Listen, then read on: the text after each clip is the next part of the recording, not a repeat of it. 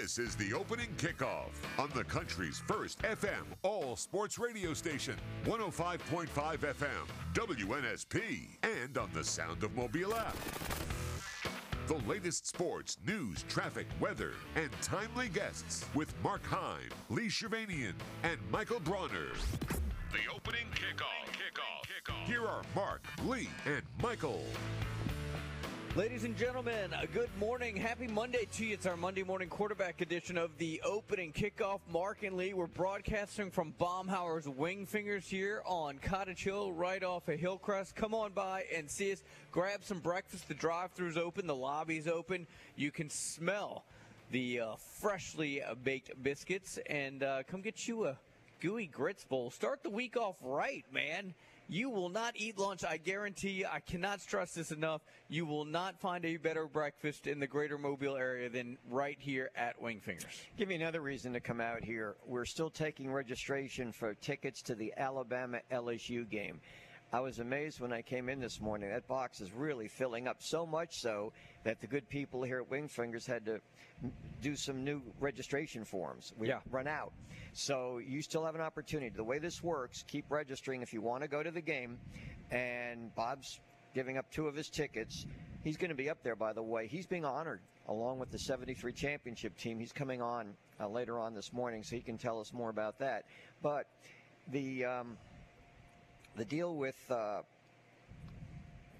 the ticket giveaway, they'll pick a winner Wednesday, and we will announce it on Thursday. So that's what we've got going right now. I also want to mention that we'll have a Chick fil A giveaway today, Mark, and we'll start qualifying for the Name It contest. Once again, we have two more winners to announce coming up in the uh, month of November. All right, so we got a lot to get to today. Auburn found its offense.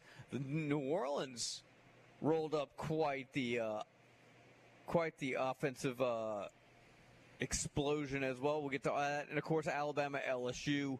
Uh, is going to be a big topic of conversation today. So we are going to talk a little World Series coming up at 6:30 with Bernie Carbo.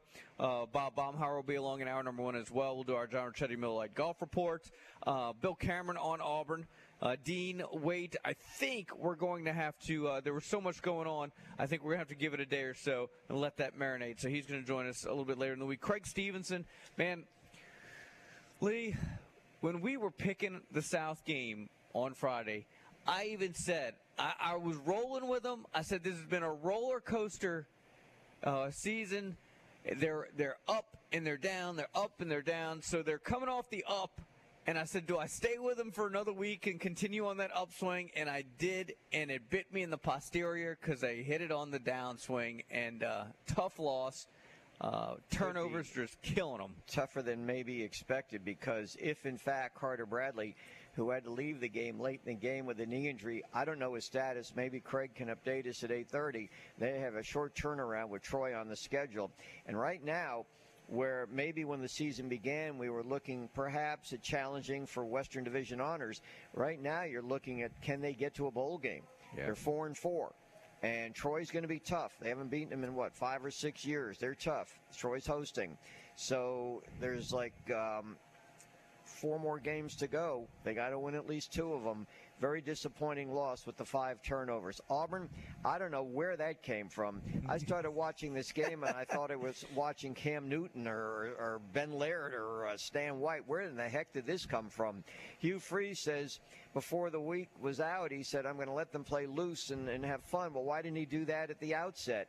Uh, stay with your quarterback. Why all of a sudden this late into the season? So Auburn gets the win that I thought they had to have to at least be in a position to get to a bowl game. They're at Vanderbilt next week. We'll see if they can be consistent and still continue on. But yesterday in the NFL, a tough day for quarterbacks. Four quarterbacks had to leave the game.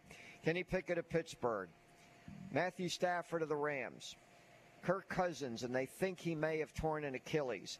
And then the fourth was Tyrod uh, Taylor for the Giants. He did not get back in that game. That game went overtime. Listen to this stat. It just blew me away.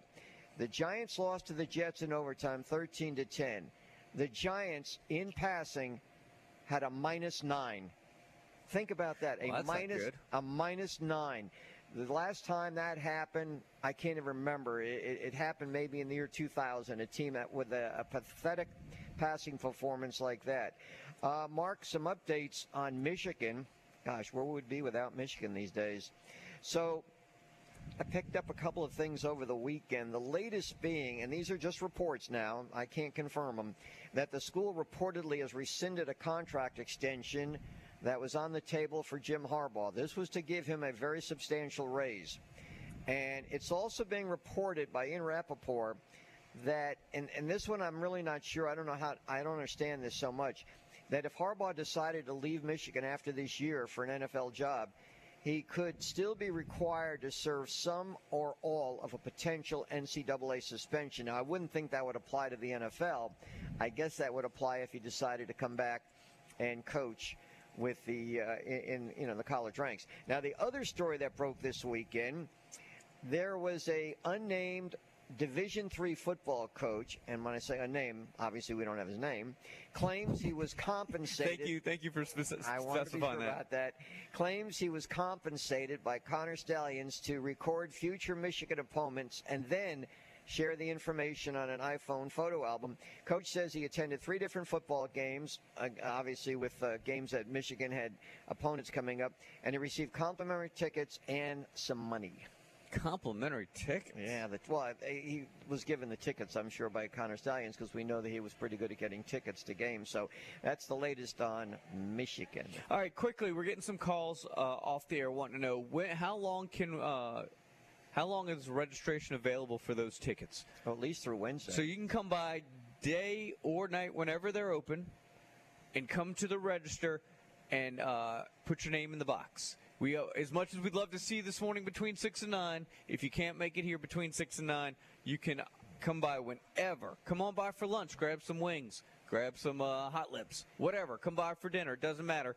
Uh, just come on by is uh, whenever they're open, and you can come by between now and the time and, and Wednesday and uh, register for those tickets. If you don't win, we'll still keep your name in the box. There's one more home game, uh, and that's the next to last regular season game, so you'd still be eligible for that. But obviously, there's a lot of interest in the LSU Alabama game. And of course, we'll be previewing that game all during the week with our beat reporters, some play by play announcers, and things like that. But that box is filling up. Um, uh, again, we had to get new registration forms, Mark. Yeah, it's it's uh it's gonna be the it's gonna be the game of the week. All right, so I got a question for you. Um, Kansas beats Oklahoma. Oklahoma beat Texas. Is Kansas better than Alabama? Yes. no, of course not. I, I'm not going to. I, I have to take tomorrow off because of a medical issue, but as I, I'm trying to, in my mind, and, and it's going to be a topic of conversation before, because the uh, college football playoff poll, the first one comes out Tuesday night, and everybody's speculating. And I'm I'm going with these four, but not necessarily in the order: Georgia, Michigan, Ohio State, and Florida State. Those are my four that I'm guessing. That's not my four. That's what I'm guessing the committee, but I'm not going in that order. It wouldn't surprise me if Ohio State's number one, either Michigan or Georgia number two, and maybe Florida State four. There's also uh, Washington is looking in there. They've had some close calls.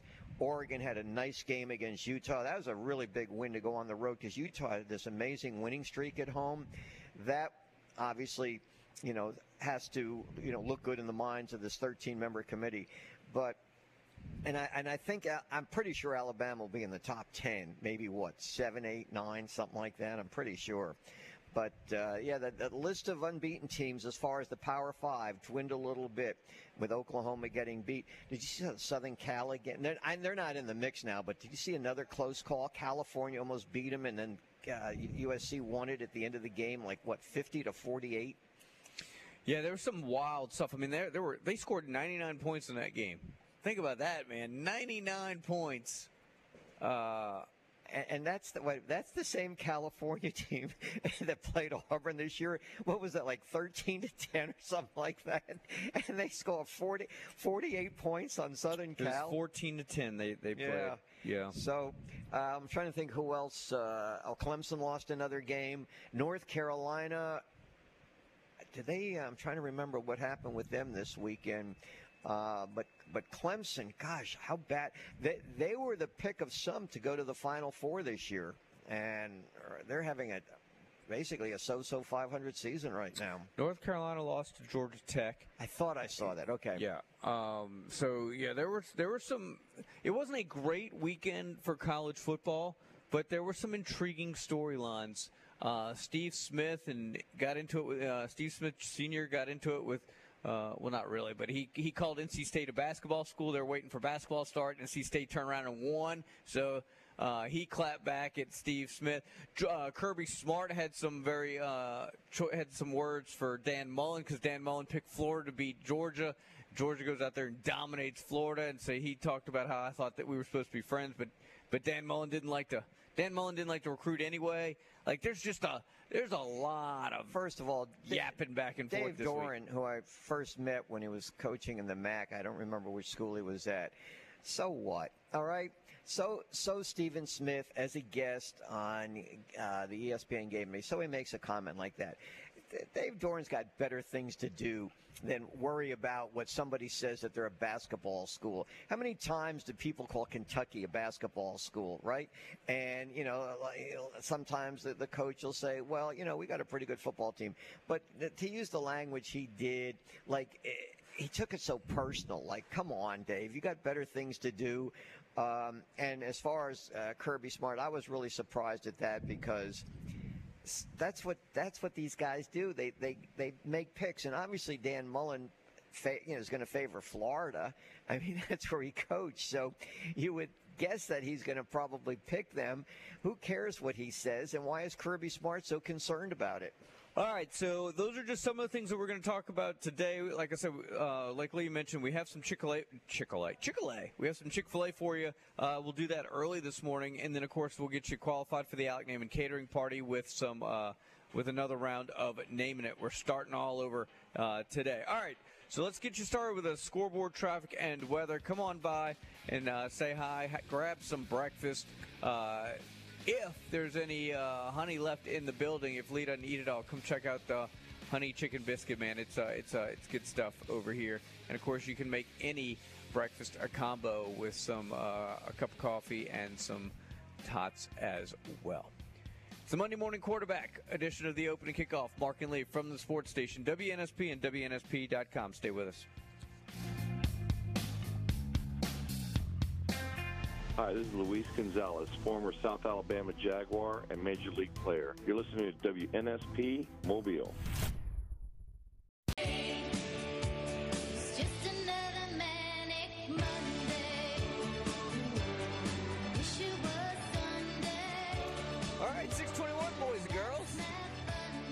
Sing along to that one, don't you? I really like that song. You know, a lot of times that uh, I, I, if I could sing, I would, but I don't have your voice, Mark, and I admit it. I, I take a back seat to you. You know, and again, come on out, register for Alabama LSU tickets at Wingfingers, only at the Wingfingers at Cottage Hill and Hillcrest. You know, I'm going to nominate because a lot of times you always get into that who had the worst weekend. Okay. All right. Yeah. My first nominee is Shedeur Sanders, Colorado. Okay. All right. They lost to UCLA. He got sacked seven times. Yikes. He got hit 17 times and knocked down 13 times. Sounds like a boxer. Well, I, yes, yes. He, but is he the worst? Did he have the worst weekend of the t- in the, on the team? Because Deion Sanders, after the game, was asked about the offensive line struggles. And he said, and I quote, the big picture, you go get new linemen. That's the picture, and I'm going to paint it perfectly. I mean, this is a guy that says if you don't do your job, it sounds like he ain't all that thrilled about developing you. He's just going to toss you off to the side, go to the portal, and get some new linemen. So, yes, Shedeur had a, an incredibly rough outing. But how you feel right now, uh, if you're an offensive lineman on that team, your coach goes into the post game and says, "Yeah, we'll we'll just uh, we're just gonna go get some new linemen." Well, obviously they can't be too happy about that. But come on, who got the aches and the pains? Who got beat up? it's like the quarterback's the one who got beat up in the game. I was trying to think of a coach that had a. The really... question though I have is if if if it was the other way around, if Shedeur just had a terrible game, like the lineman protected him. If he just threw like five interceptions and fumbled twice, and someone asked him about struggling quarterback play, would you think Deion Sanders would have said, um, "The big picture, you just go get a new quarterback"? That's the picture. I'm gonna paint it perfectly. Speaking of the Sanders, wasn't his brother tossed from this game Yes. for targeting? Yes. So it wasn't. Let's. I guess we could put the whole framework around the Sanders family. It wasn't a really good week Yeah. for the Sanders family, and of course they got beat by uh, UCLA. Any coaches at? Well, and again, I mentioned about the Giants minus nine passing. Obviously, Brian Daboll, the the head coach, that's pretty miserable. I, you get up there before the uh, the media. You lose to the Jets. Cross. Well, they're not cross town in New York anymore. They all play in New Jersey. Uh, coach, how do you explain minus nine yards passing? Uh, I don't know. that's like that's incredible. What about uh? I, I might even put Miss. First of all, cool. Congratulations to Auburn. Offense finally woke up. Thrilled. Interestingly enough, by the way, I think didn't we talk about it, Michael? Jump in. You might you might be able to refresh our memory. Wasn't the over under like 40 and a half or 41 and a half or That's something? what you said. and and it came in at 40 but Auburn scored 27 but and as and as good as that was and I'm I'm I'm thrilled for him how do you feel if you're Mississippi State right now I mean this was an inept offense at Auburn that you just let roll up some serious yardage and score a bunch of points on you They would have had to produce a defense that, when they went to Arkansas, that held Arkansas to three. I mean, quite frankly, I mean, going. See, that's why I was telling somebody yesterday. You can't go.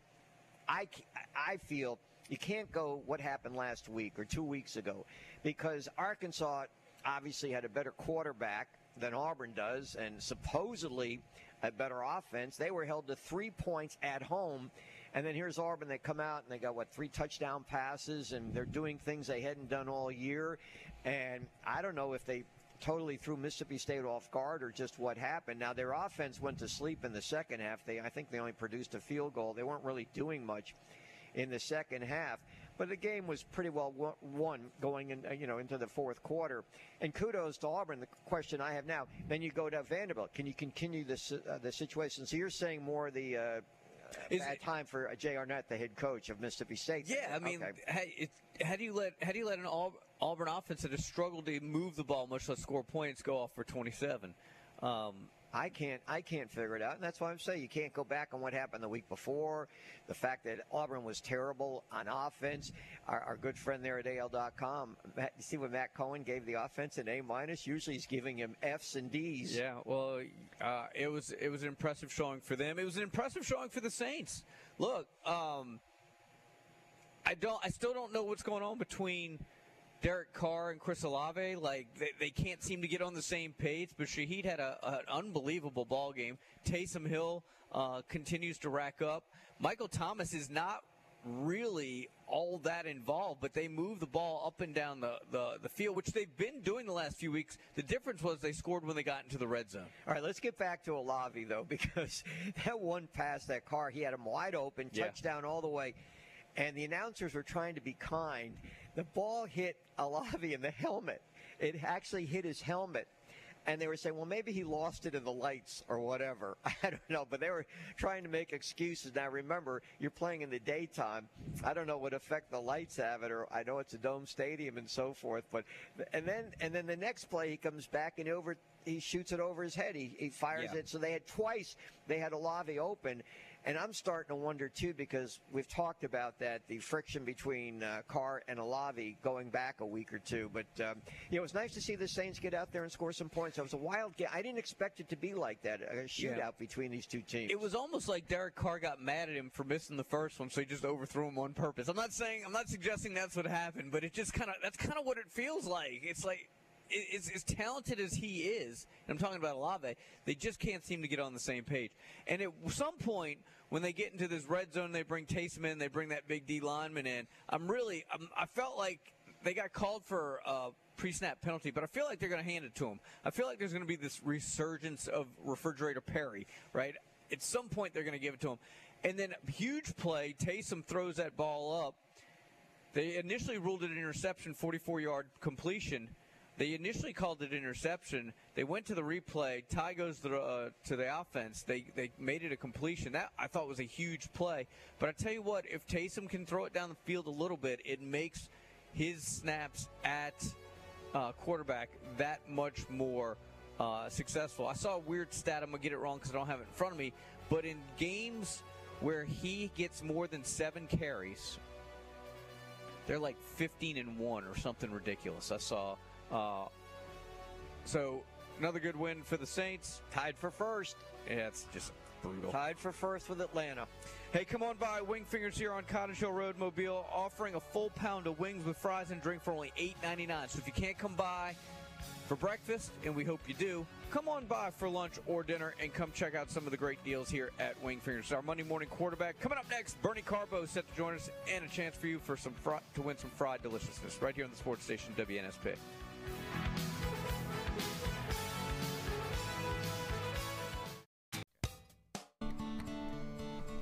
Chick fil A. I could eat there seven times a day. Where the people laugh and children play. Oh, I'm in love with Chick fil A. Suddenly, I need waffle fries in front of me. 632, welcome back in. You hear the music that can only mean one thing on this Monday morning quarterback edition of the opening kickoff.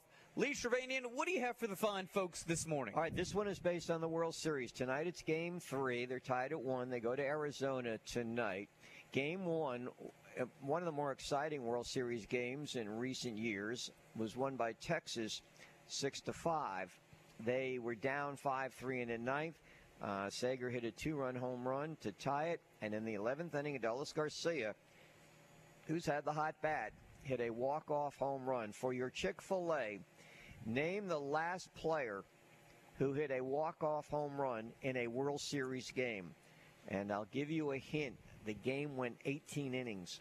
The last player to hit a walk-off home run in the uh, in a World it has to be a World Series game, and then you get that Chick-fil-A. Speaking about World Series, brings to mind Bernie Carbo, our good friend up there in North Carolina. Bernie, welcome to the show. Good morning. How are you today?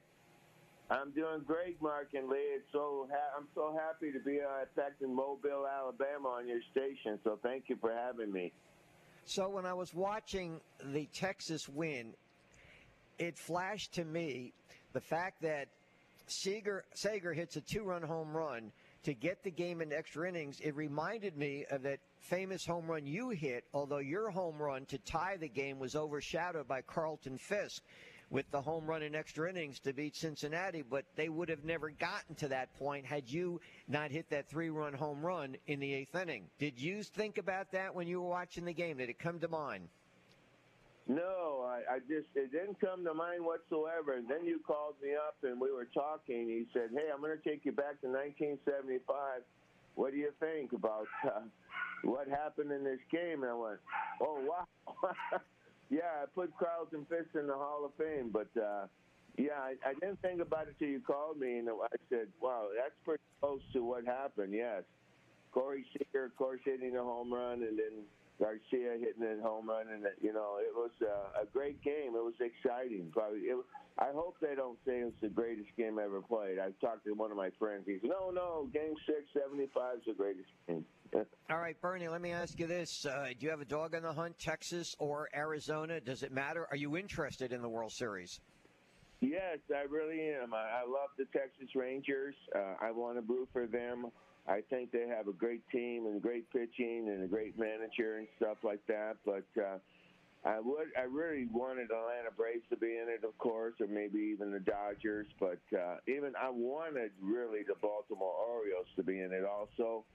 Uh, you know, you get those days off, you get the bye, and it's about five days, and it's uh, they just couldn't come back and win. Philadelphia, of course, beat them, and Baltimore lost. But those were my two teams. I really, you know, Baltimore Orioles, uh, geez, you know, they won 100 games, and of course the Dodgers won a lot of games too. But those were the ones I really wanted to see play.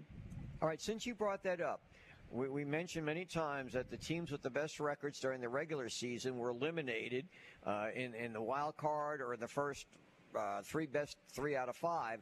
Do you think baseball will change the format now to not give teams a bye?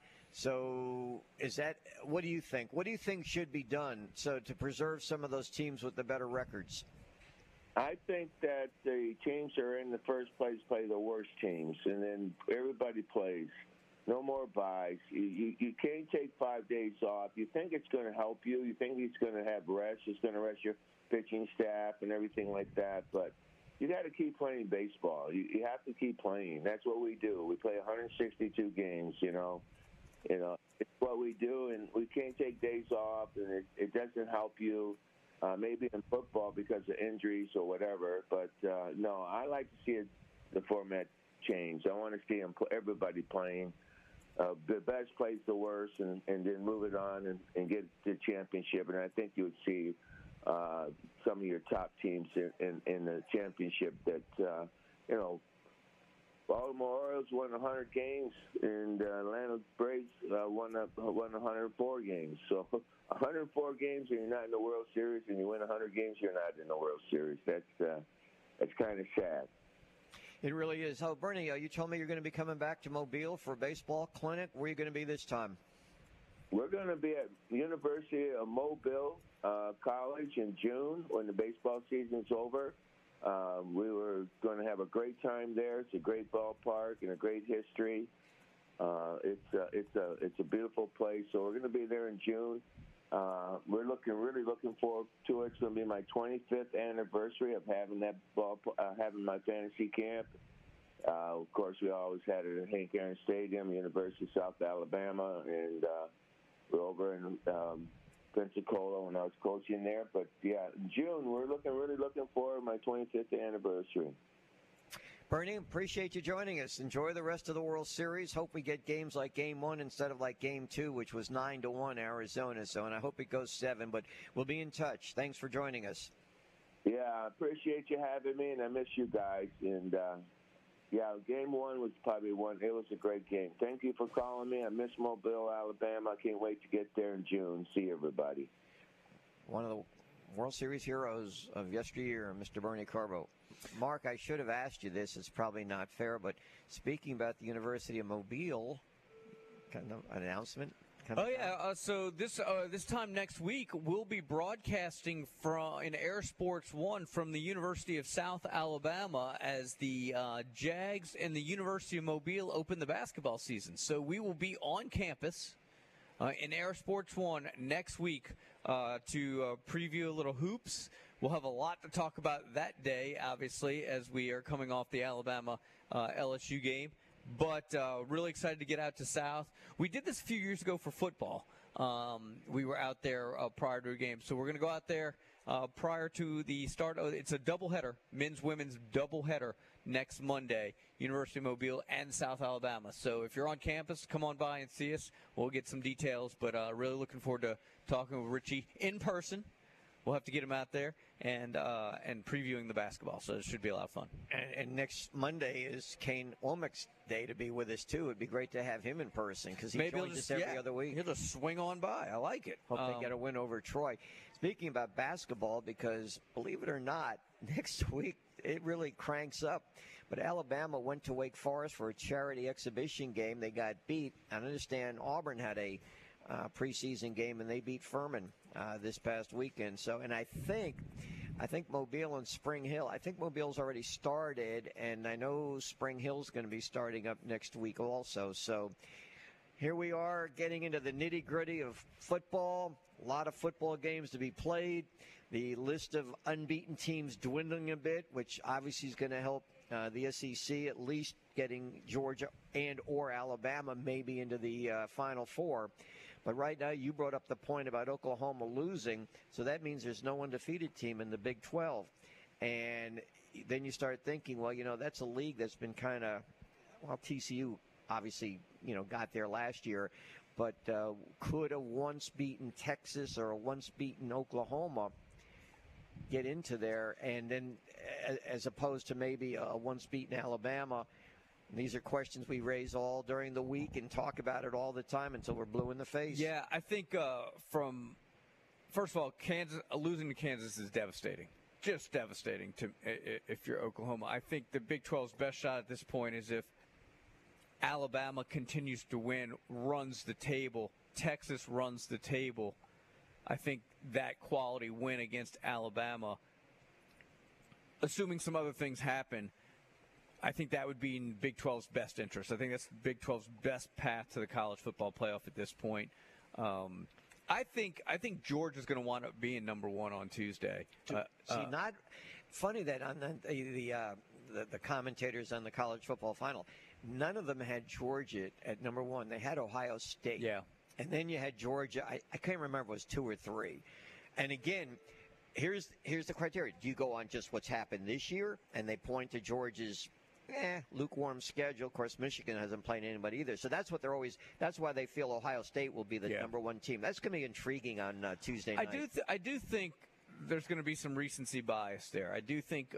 I think those guys will look at what Georgia's done here recently in the last couple weeks, couple three weeks. I know Brock Bowers has been a big topic conversation. Clearly, they didn't miss him. Got the big win over the weekend. I do think. I think there'll be one. I think Ohio State will be two.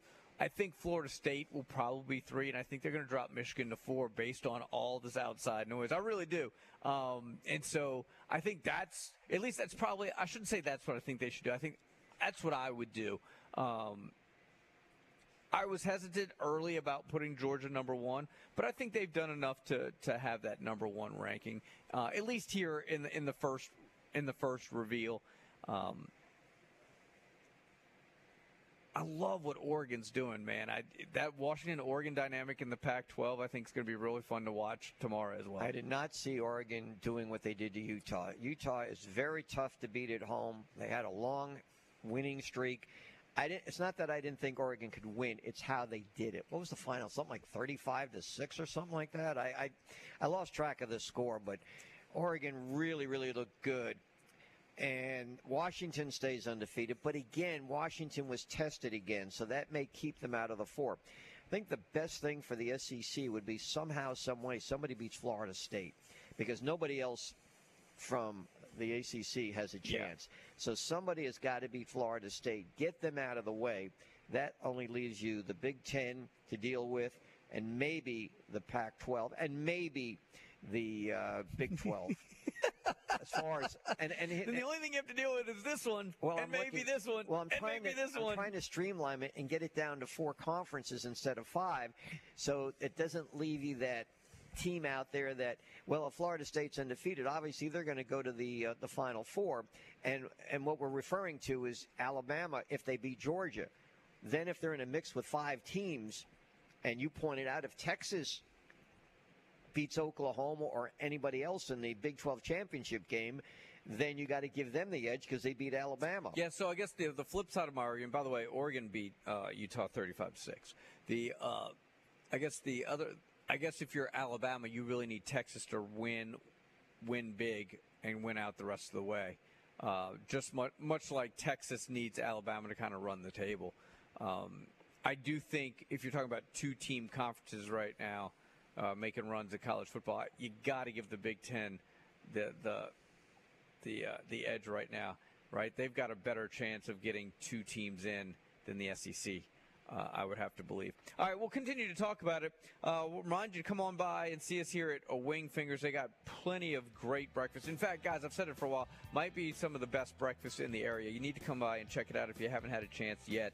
Um, you can enjoy one of the Conecuh egg and cheese biscuits, or how about the Jimmy Dean egg and cheese biscuit? Both served on a lightly buttered fresh buttermilk biscuit with melted cheese, just $4.49. You can make any breakfast combo a meal with 12 ounce coffee and tater tots for an additional $2.49. Come on by and see us. We're at Wing Fingers right here in Cottage Hill, right off Hillcrest. When we come back, we'll uh, talk with the man, the myth, the legend himself, Bob Baumhauer.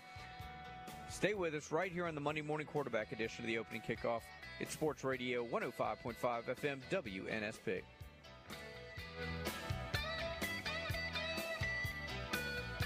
Hi, this is Juan Pierre, former South Alabama Jaguar, former MLB player, and you're listening to WNSP. Some more misdirection. Tua slinging it to the end zone. It's caught. Tyreek Hill. Brilliant pass from Tua. All right, 650. Welcome back in. We're wrapping up hour number one of a busy Monday morning quarterback edition of the opening kickoff. Come on by and see us at Baumhauer's Wing Fingers right here on Cottage Hill off of Hillcrest. Come grab some of the great breakfast items, really all fresh it's unbelievable. You know how I feel about the Gooey Grits Bowl. It's top of the home style grits, bacon, homemade gooey cheese, a biscuit, and just for fun, they top it with two freshly cracked eggs, only $6.99. You can skip lunch. I can almost guarantee it. Wow, you, you did a better job. I wonder if Bob Baumhauer could do a better job selling wing fingers than what Mark did. Bob, what do you think? Well, you know what? I was just thinking about that, Lee, because listening to Mark, uh, Les and I have been on the road off and on lately, and and got breakfast in a couple places, and uh, and it's interesting because what what Mark's talking about, we've done things at, at uh, Wing Fingers that make a difference, and and as far as breakfast is concerned, first off, we use fresh cracked eggs. We don't use some kind of egg dry egg mix and make the you know the little folded. Uh, yellow patties or whatever that some folks use. We use a, over a three ounce uh, patty from Jimmy Dean Sage sausage. We use Conecuh sausage, and we use a really, really good applewood smoked uh, bacon, thick cut, um, for our um, all of our bacon needs, especially the uh, bacon, egg, and cheese biscuit. And then what he's talking about as far as the gooey grit bowl, we're using the same cheese sauce we use at, at Baumhauer's. Mm-hmm. And that's and we don't buy that. We make that. It's real cheese, and we we cook it down and add what we need to add it to it to make it a sauce. I'm not gonna I'm not gonna tell you all the ingredients, although whole milk is part of that. Uh, recipe, and and and but it makes a difference, and and um, you know, the that Mobile location is just a great place to stop in and get a, a, a either the gooey grit bowl or or the uh, or one of those biscuits. And you know, I don't usually do what I'm doing right now, but Mark led it off so well. I had to follow his lead. I don't think I did as good a job as him, but no, Mark um, did a um, great job. All right, but what Mark is also. Uh, we've been talking about registering for two tickets. The, the the box here is almost filled to the top. Obviously, there's people there who want to go to this game. Are you going to the Alabama LSU game?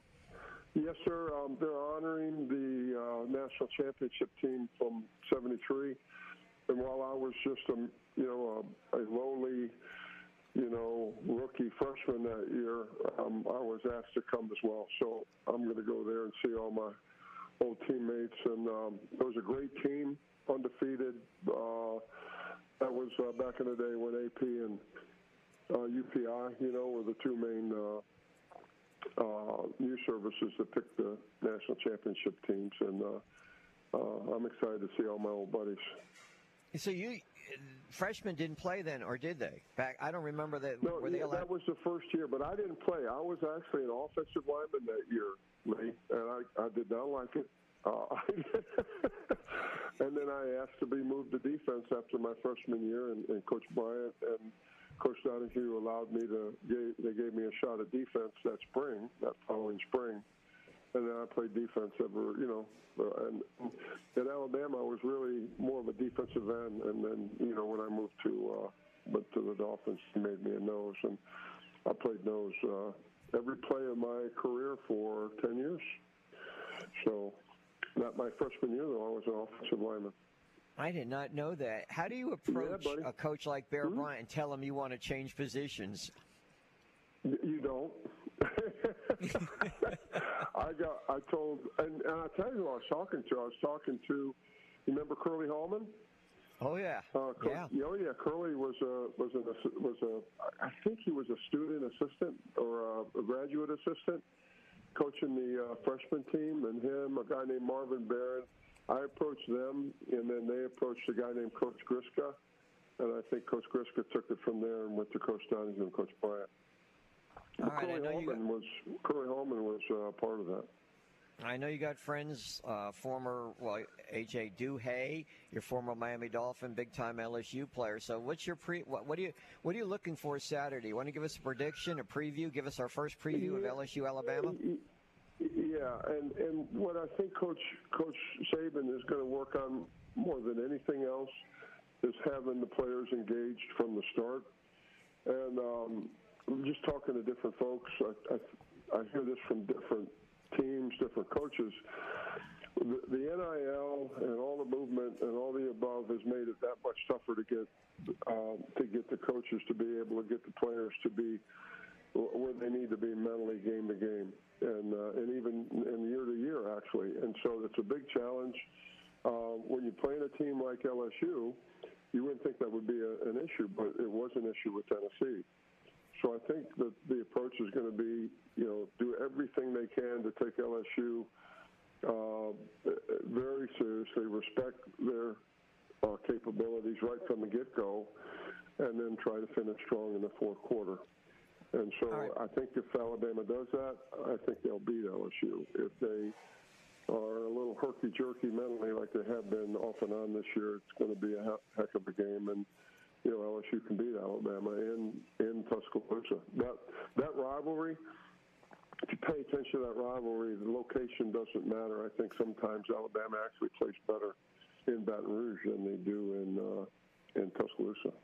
Before I let you go, I have a hi- hypothetical question for you. I'm going to take your two best your two teams you played with. Which team has a better chance to win a title? Alabama in college to get to the national championship game or your pro team, the Miami Dolphins, to get to the Super Bowl. So, and I'm saying to get it. to there. Yeah, I got to tell you, both of them, uh, both of them do. I mean, uh, even though I, you know, my, Miami still has a tendency to get a little sloppy once in a while, like the fourth quarter. They're playing really well defensively. They don't get enough credit for that because of what a great job Tua and the offense are doing. But they got a pretty darn well balanced team. They're running the ball better. And then Alabama is getting better every week. You know, the second half of that Tennessee game, again, was a big, big milestone for them. So they can both win out. I mean, as far as getting to the championship, I'm not going to say Miami's going to win out, but um, they can both do what they need to do to get there. So it's going to be interesting. It's fun for me. It's fun for guys like me um, to watch both those teams. Bob, great stuff, man. As always, we really do appreciate you opening your uh, doors to us. It's always a great time, and uh, I will try to keep uh, Lee from stuffing the uh, the registration box with his own name. okay. All right, y'all have a great week. Good morning. hey, man, thank you. Yep, that's Bob Baumhauer, ladies and gentlemen. All right, coming up in hour number two, we'll do our Miller Lite Golf Report. Uh, John Ricchetti is going to join us. Uh, St. Michael head coach Philip Rivers expected to join us as well by phone. We'll talk uh, some Auburn with Bill Cameron. And uh, in hour number three, my colleague over at AL.com, Craig Stevenson, he'll join us. We'll talk about what is ailing the Jags. Although I could uh, I could sum it up in one word: turnovers. We often talk about this roller coaster ride the Jags are on, man. And you know, going into the into the weekend, we picked that game, and we were questioning what you know they're at a high right now and it's on this peak. And do I continue? Do we continue to roll with them, or do they? Does that roller coaster hit the downswing? And well it hit the downswing. All right, come on by and see us at Baumhauer's Wing Fingers here on Cottage Hill, right off of Hillcrest. Get registered for those Alabama LSU tickets. If you can't come by during the broadcast, the registration box is right there at the register. We'll be there until through Wednesday. We'll, they'll pick a winner. We'll announce that winner on Thursday. Two tickets to Alabama LSU. Doesn't get much better than that. Hour number one of the books. Here comes hour number two. It's the Monday morning quarterback edition of the opening kickoff right here on the sports station, WNSP and WNSP.com.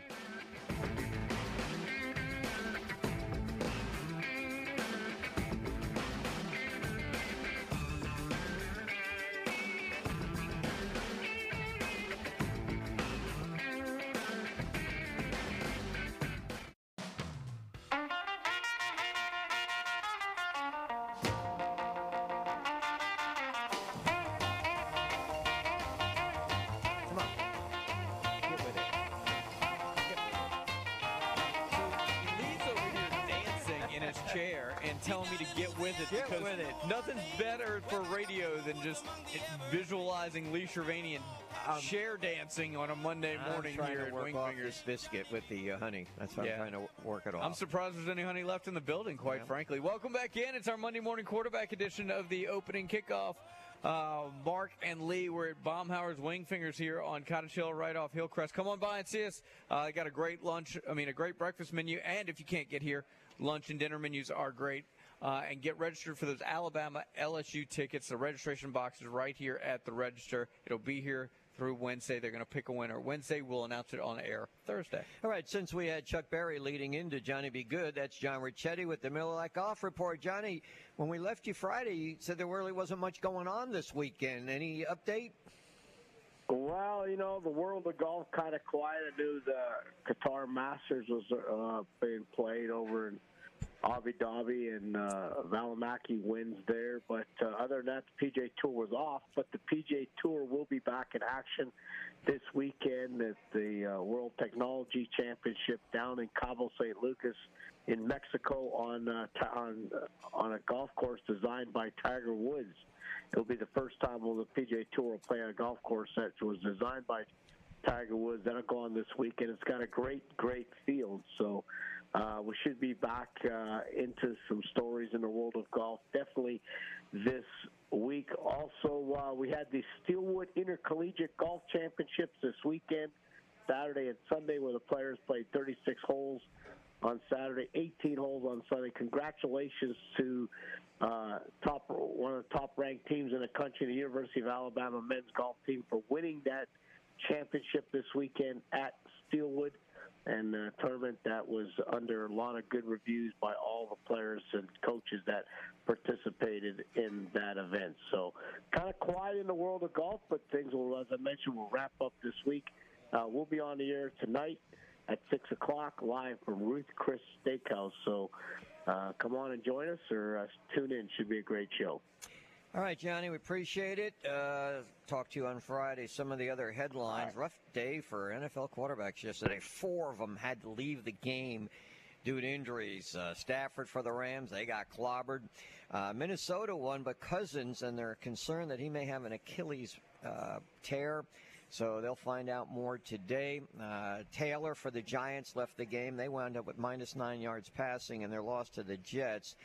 And let's see, who was the uh, fourth one? They had four quarterbacks. The other was Pinkett for uh, Kenny Pickett for Pittsburgh. Had to leave the game, and, and they lost their game. Interesting that Will Levis. Remember we talked about him, Mark. Kentucky going to be a first round draft pick, and he hadn't played. He hadn't started, and they started him yesterday. Four touchdown passes, which ties like a, a record for a rookie quarterback. Held by about two or three others uh, as Tennessee won their game. Saints win. Now tied for first place. Better get your. Uh, It's like t- being the tallest short guy, man. Doesn't matter. What, are, what are we talking no, no, about that here? doesn't matter. They're tied for first. Don't worry about the four and four yeah, record. Yeah. Uh, no, uh, offensively, they've been able to move the ball for the last few weeks. The difference is now they're just scoring in the red zone. Uh, Derek Carr and Shaheed have developed a, a pretty good chemistry, which is more than I can say for Carr and Chris Olave, who got hit in the helmet with the ball. It hit, and so, uh, was so and so fun- I was Derek Carr was like, "Hey, saw that." nice job, hot shot. Here's the next one. I'm gonna airmail it to you." So those guys just aren't on the same page. But I tell you what, uh, Taysom Hill looks good. Uh, that offense looks good, and that defense continues to be opportunistic. Taysom Hill got away with one there, a long ball there uh, that that initially was called an interception. They reviewed it. Tie goes to the runner. They gave it to the offense, uh, but uh, they they almost self imploded there at the end. Uh, they had to call a timeout. They really only had to take some knees there at the end, and things got a little dicey. But uh, they come away with the win. Uh, so you take what you can get. I was sort of surprised the Saints defense. Usually they keep opponents under Yeah. 20. Now, there was a point in that game, too, besides the play you called, which was really fascinating. Uh, with the wrestling for the ball and who gets Yeah. the receiver or the defensive back, uh, where uh, Gardner Minshew went back to throw and the ball got loose. Saints pick it up, go in for a touchdown, but after I saw the replay, I said they're calling this one back. You know, it's- it's- That- it's it one was- I they were going to call a pass. I, I knew they were going to do that. There Yeah. was no way they were going to allow that fumble. Uh, you know what's touchdown. To funny about that? I almost sent that one to Dean, who we'll talk to later this week, by the way. Uh, I, I know what the rule is, but in that case, it felt like he was trying to bring it back in. I know the the arm was going forward, but he was that wrist got bent in a way that he was almost. It seemed like he was getting ready to tuck it again. So I was I was kind of hoping, against all hope, that they would have seen that part of it, but you know the rules the rule. I, they, they they called it the right way, but um, but it was a that that would have blown things wide open. Uh, but a good win, a good win for the Saints, no doubt. Kamara looked really good. They were running the ball really well between the tackles. Um, so yeah, they're they're they're moving along. I, I, mentioned earlier they they've got this. I saw the stat, and I don't have it in front of me. I saw it. Somebody tweeted it out that when Taysom gets seven touches or more, they're like 15 and one or something. Oh, well, then stupid. they should start every game with him and give him seven uh, seven Look, touches. with the with Shaheed and Olave and Thomas and Kamara all in the field, I mean, I think when you put him out there in some sort of H back or tight end, it just adds another weapon. He's been incredibly efficient all year. Uh, it's hard to keep him off the field, quite frankly. You know, Mark uh, Thomas and Olave get the uh, pub, you know, and they're because Ohio State and all that. But Rashid, he's, I'm telling you, he's good. More times than not, when there's a big play, he's the one getting it done Yeah. for the uh, Saints. All right, yesterday, uh, some highlights in the NFL. Well, maybe a low light. Patrick Mahomes, for the first time, quarterbacks a Kansas City team and that loses to Denver. 49ers won their first five. They've dropped three in a row now. Teams that have done that in the history of the NFL usually don't make the postseason. Womp, womp, womp. Exactly. And we had another game featuring Alabama quarterbacks with the uh, Tua led Miami beating the Mac Jones Patriots. And one other thing, Julio Jones scored his first touchdown for the Eagles Good in the him. Eagles win yesterday. How about yeah. that? The other uh, story we, we talked about Michigan.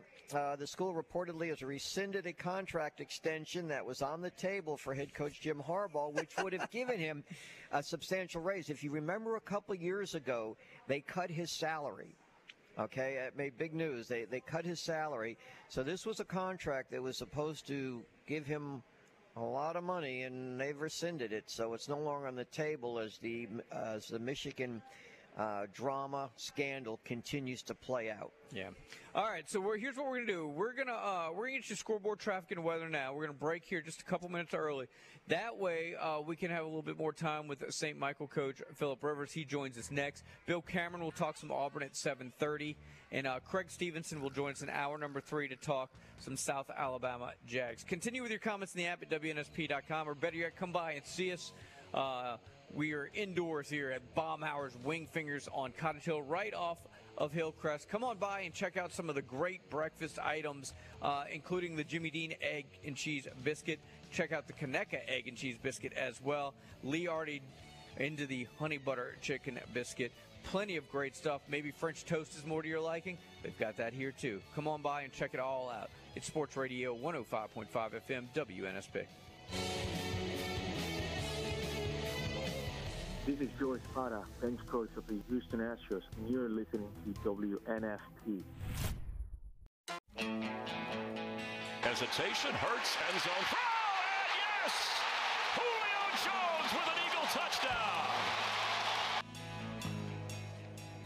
All right, 720. Welcome back in. The Monday morning quarterback edition of the opening kickoff continues from Baumhauer's Wing Fingers here on Cottage Hill, right off of Hillcrest. Come on by and see us. Grab some unbelievable breakfast here. Drive throughs open, but so is the lobby, and that's where you have to go. Go to the register, and there's a registration box. You can put your name in for two tickets to this weekend's Alabama LSU game. You know, many people remember Julio Jones on the Eastern Shore, where we had a uh, Bryant Bank Player of the Week on Eastern Shore for St. Michael's. Martin Cordy, listen to this: six touchdowns, 240 plus yards of all-purpose, 187 rushing. His coach is Philip Rivers. They won over T.R. Miller, 55 to 54. Coach, congratulations. Good morning, Phil. How are you this morning?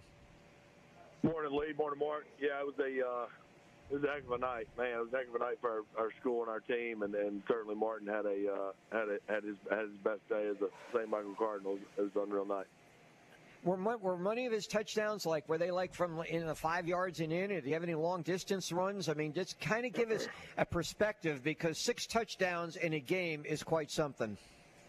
Yeah, he had uh, no, he had a handful of kind of those, you know, 15 to 20 yard runs, and then uh, uh, we actually started the game. The first play of the game, he went 65 down to about the four yard line.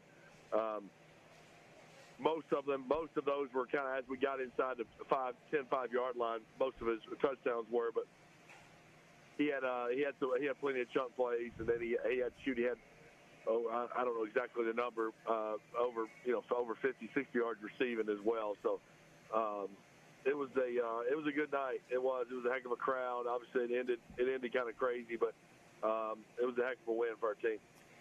All right. Uh, our good friend Michael Holland will be coming out to the school uh, to honor uh, Martin Cordy. But let's get to the last play of the game. And uh, you said it was a crazy finish. Tell us about it, how it all unfolded, and what did you see? And obviously, you agreed with the call, right?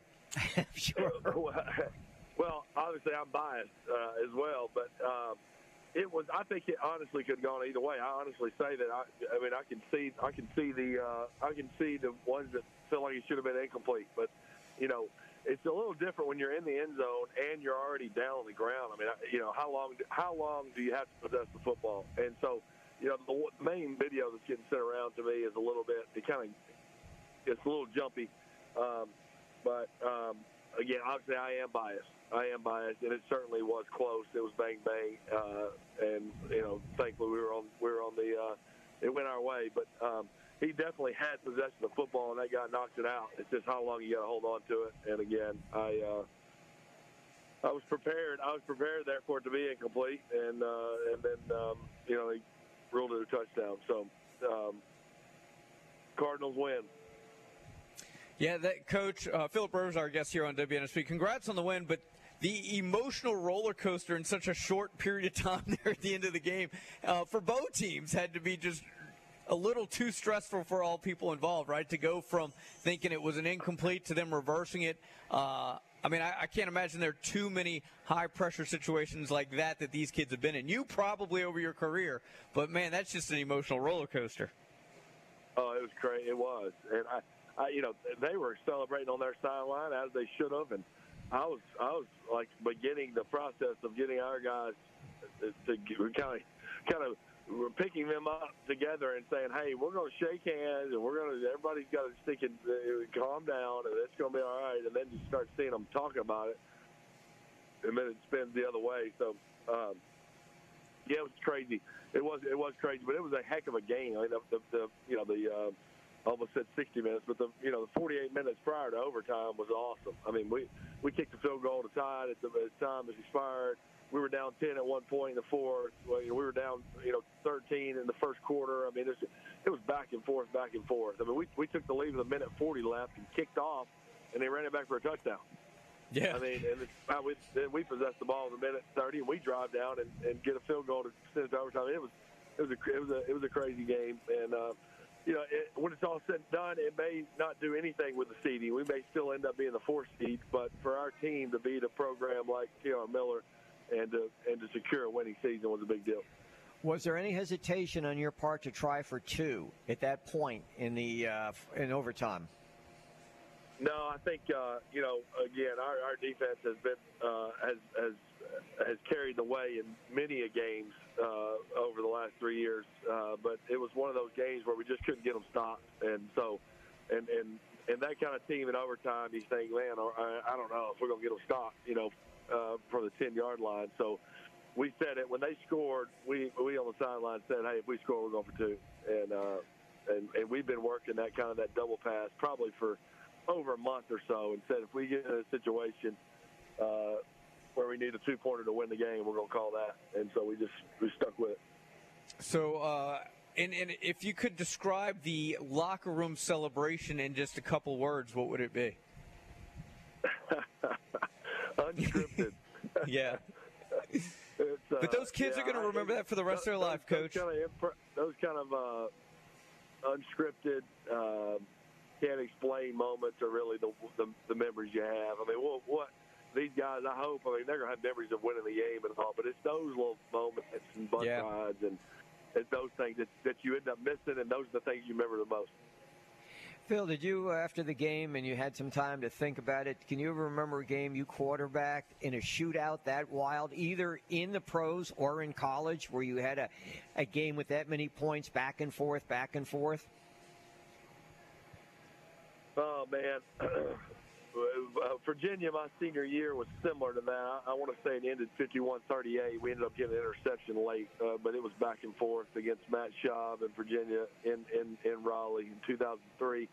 Um, oh man, uh, we had there's a handful of them in the NFL. Not that many points, but they, they were back they were back and forth. But uh, yeah, it was it was just one of those. You look up and you go, man, how in the world was there 109 points scored in that game? Um, uh, how's there enough time? Of course, then you look at your watch and it says 10:15. You're like, holy smokes, we've been out there for three hours and 15 minutes.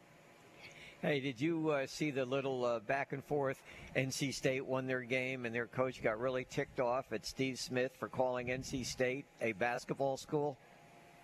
Yeah, I, I uh, yeah, I did. It was a heck of a win for NC State. Uh, I don't, uh, I don't blame Coach Doeren for getting a little fired up or taking that the wrong way because um, he kind of didn't give the pack a time of day in terms of saying we're we're getting ready for basketball because it's been kind of a little bit of a struggle the last few weeks. But that's a big win, beating Clemson at home. I know Clemson's a little down this year, but um, that was a big win for, for NC State. I, I, I didn't think Utah did very good against Oregon either, so maybe they're ready for hoops too. Quickly, you mentioned about the playoffs. So, what? Where do you stand? You right now? Where do you stand in relationship to uh, the playoffs?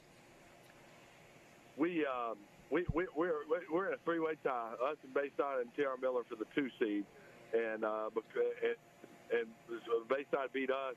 Miller beat Bayside. We beat Miller. So there's no mm. one team take all there.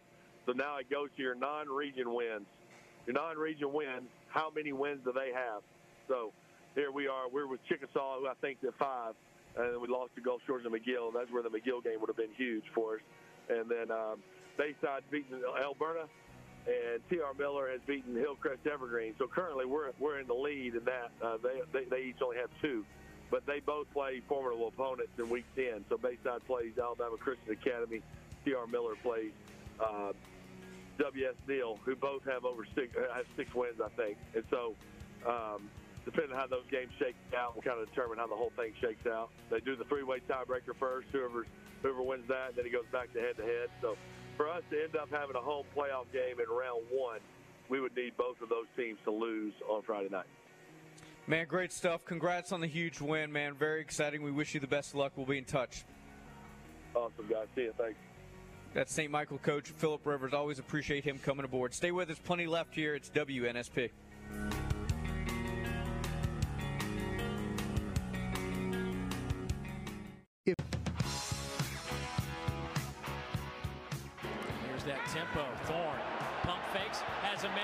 Side pass is caught. This will be a touchdown for the Tigers as it goes 45 yards.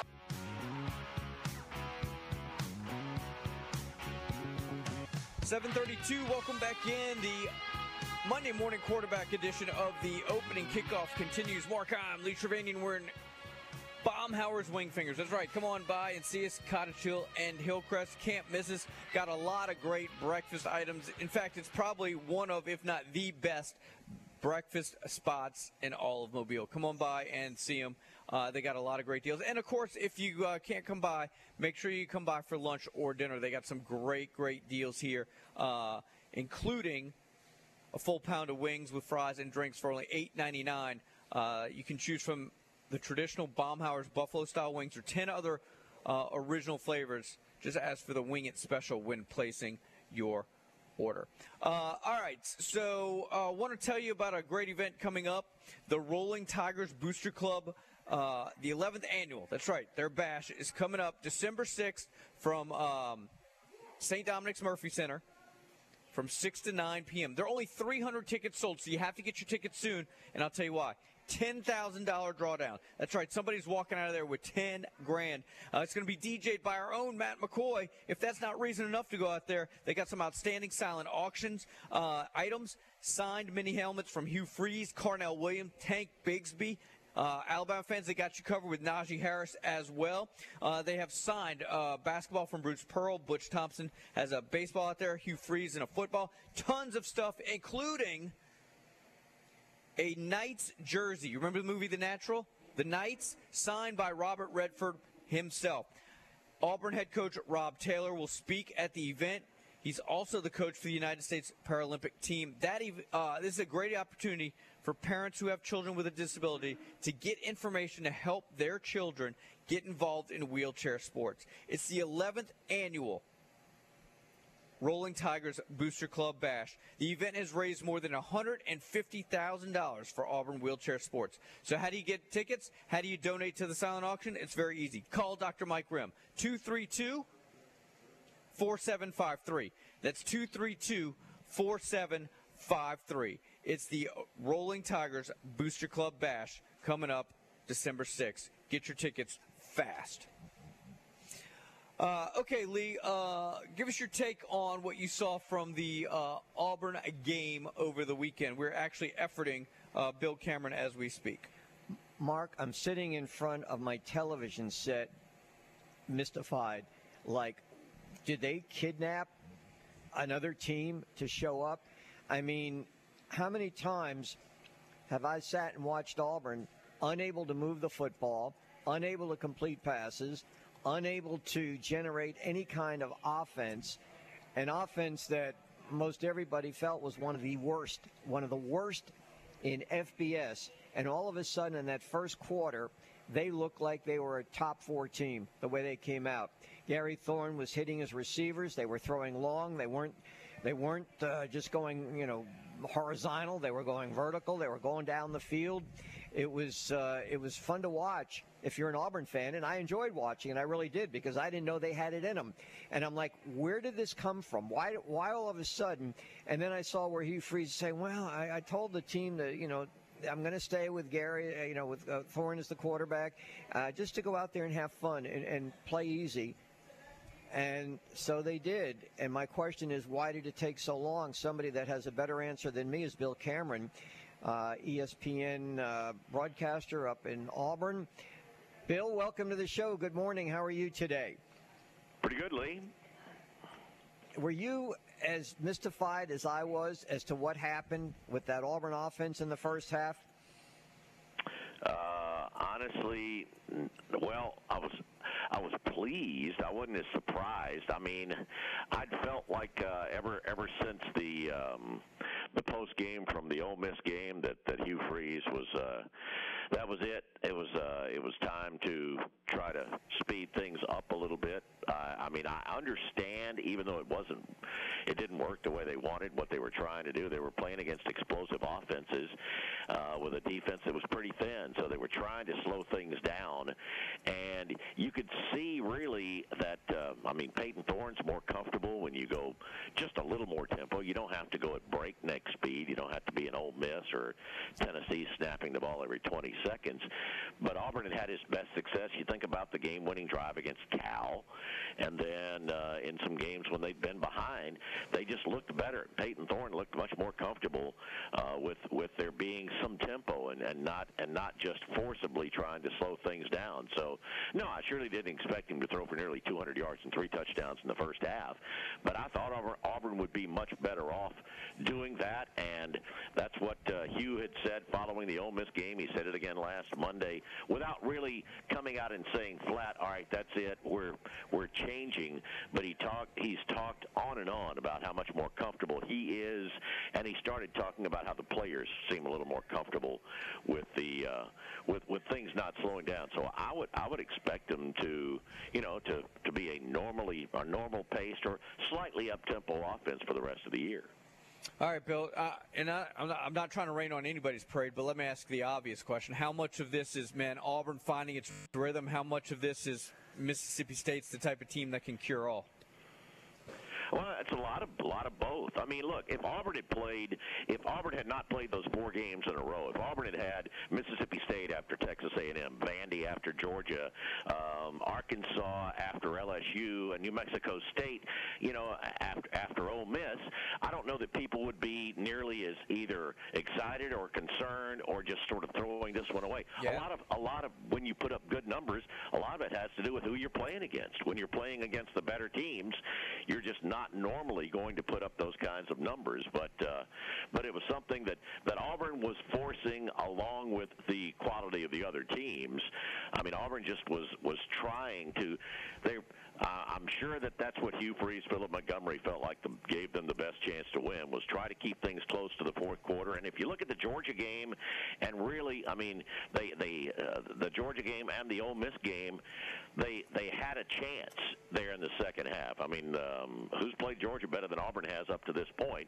The other part of it is it's at home, and Auburn's just a whole lot better at home than they are on the road. So the difference of the first half and second half, as far as Auburn was not able to generate a touchdown in the second half, they did get a field goal. So what was the what was the difference uh, in the first half? They were terrific, and you know. Uh, Payton was completing passes that I haven't seen him complete this year. Long passes down the field. Receivers were getting open. But then, uh, did they just kind of take the foot off the pedal in the second half? I think mentally they they did. I wonder if they did it as intentionally as it may have seemed. You know, at the time you're wondering why aren't they doing that? But then you go back and look at it, and after a long possession by by State to kick a field goal, Auburn takes the ball and goes 12 plays, 50 yards, and kicks a field goal to go up uh, 20. You know, go up 27 to uh, to six, and then they didn't get the ball back until the fourth quarter. And when they did, they had the ball at their own three yard line. They move it, um, they moved it out, and they and they had uh, um, a receiver that didn't exactly know where the sticks was. One time they came up on fourth and one, and I know there were some people in the box going, "Man, you ought to be going for it here on fourth and one at your own 35." And I was like, "Are you insane? You're up, you're up a couple of scores or three scores. You don't go for it fourth and one." And then they had another big play that was called back um, for uh, for offensive interference, which I'm still I'm still a little concerned thought thought it was about the same as the uh, play the state player made. So they were close on a couple of other plays, and you generally don't start being aggressive until you get a first down or two, or until you get out to your own 30-yard line. And they just had trouble doing that in the second half. Talking with Bill Cameron, uh, ESPN radio talk show host up there in the Auburn area. So, Bill, where do, you, where do you think the biggest improvement was with the offense? I thought receivers actually did a good job of getting open. You've seen the last couple of weeks them sort of moving to some other guys. We've seen more of Caleb Burton, seen more of Camden Brown. Boy, it was nice to see Ja'Varrius Johnson back. It's the only only the third game he's been able to play in, and they're actually going with a couple of those guys at a time. They'd they'd had Ja'Varrius and Jay Fair and Cam and and uh, Caleb Burton were all really inside receivers, and uh, they didn't until they really struggled struggled uh, about three or four games in, start working those guys who are built more like slot receivers, some at the outside. So now you're seeing a couple of guys getting work out there. So I, I thought really the play of the receivers was the the biggest improvement that you saw. I mean, obviously Payton had his best game, but a lot of that has to do with guys being able to get open. Plus, I think the offensive line appeared, again, watching it on TV, appeared to be doing a lot better job protecting the quarterback this past Saturday. Well, part of that has to do with get the ball out quick. I mean, when when uh, slow developing plays that, that they've been running, uh, it seems like when they slowed the offense down, everybody got slower. I don't know, um, I don't exactly know how to explain it, but the ball was coming out a little bit quicker. One thing I noticed that was really interesting, Lee, uh, is on their first five possessions, they ran five different combinations on the offensive line too. So I mean, that's uh, that's an interesting thing to be as you know productive as they were. All right, let me ask you now. You got four more games to go. You got to to get to six wins. You have to win two. Do you think they're going to have issues getting to that two? You got Vanderbilt, Kentucky, New Mexico State, and then of course Alabama. Uh, they ought to be. Well, I mean, they're they're double-digit favorites at, at Nashville this weekend. I mean, uh, Vandy Vandy's a team. They're really struggling defensively. Uh, I think this is. A, I think it's a really good matchup for Auburn this weekend. Arkansas. I just don't know. You know what what their mindset is. They've lost so many games so close. You feel like they're either going to step up and shock somebody, they're going to beat somebody that you don't expect, or they're just going to tank it. Uh, that's been a tough place to go up to Fayetteville, but but still still, right now, I mean, Auburn's got a little confidence. Uh, if they can go in and take care of business against Vandy, I would I would think that uh, it's not unlikely they'll have seven wins when Alabama comes to town. Great stuff, man, Bill. As always, really do appreciate your time. Uh, enjoy the week, and uh, we'll be in touch. All right, guys. Have a good one. That's Bill Cameron, ladies and gentlemen. All right, uh, want to remind you, come on by and see us here at Wing Fingers. Uh, fresh, fast, and friendly. Only at Wing Fingers, man. Come on by and grab some breakfast. Uh, you know how I feel about the Gooey Grits Bowl over here. It's a game changer. Home style grits, bacon, homemade gooey cheese, a biscuit, and just for fun, they top it with two freshly cracked eggs. Six ninety nine. You will not eat for the rest of the day. I can almost guarantee it. Uh, come on by and see us and get registered for those Alabama LSU tickets. That's right. There's a registration box right here at the register. It's almost overflowing, but not quite yet. There's still room. If you can't get by during the course of our show today, fear not. Uh, they will have the registration box out uh, through Wednesday. They're going to pick a winner Wednesday. Uh, we will announce the winner on our show Thursday morning. When we come back, uh, we'll catch up with our good friend George Spurlock over at uh, Presley Roofing. Uh, we'll take your phone calls as well. Uh, we got a lot going on in hour number three, including Craig Stevenson, my colleague at AL.com. He's going to tell us what is going on with the South Alabama Jaguars. So we'll come back. We'll wrap up hour number two next, right here on the sports station. It's our Monday morning quarterback edition of the opening kickoff from Baumhower's Wing Fingers right here on Cottage Hill. Stay with us. It's Sports Radio 105.5 FM, WNSP, and WNSP.com. My name is Robert Brazile. I'm from the class of 2018 Pro Football Hall of Fame. You're listening to WNSP. Drift right into space.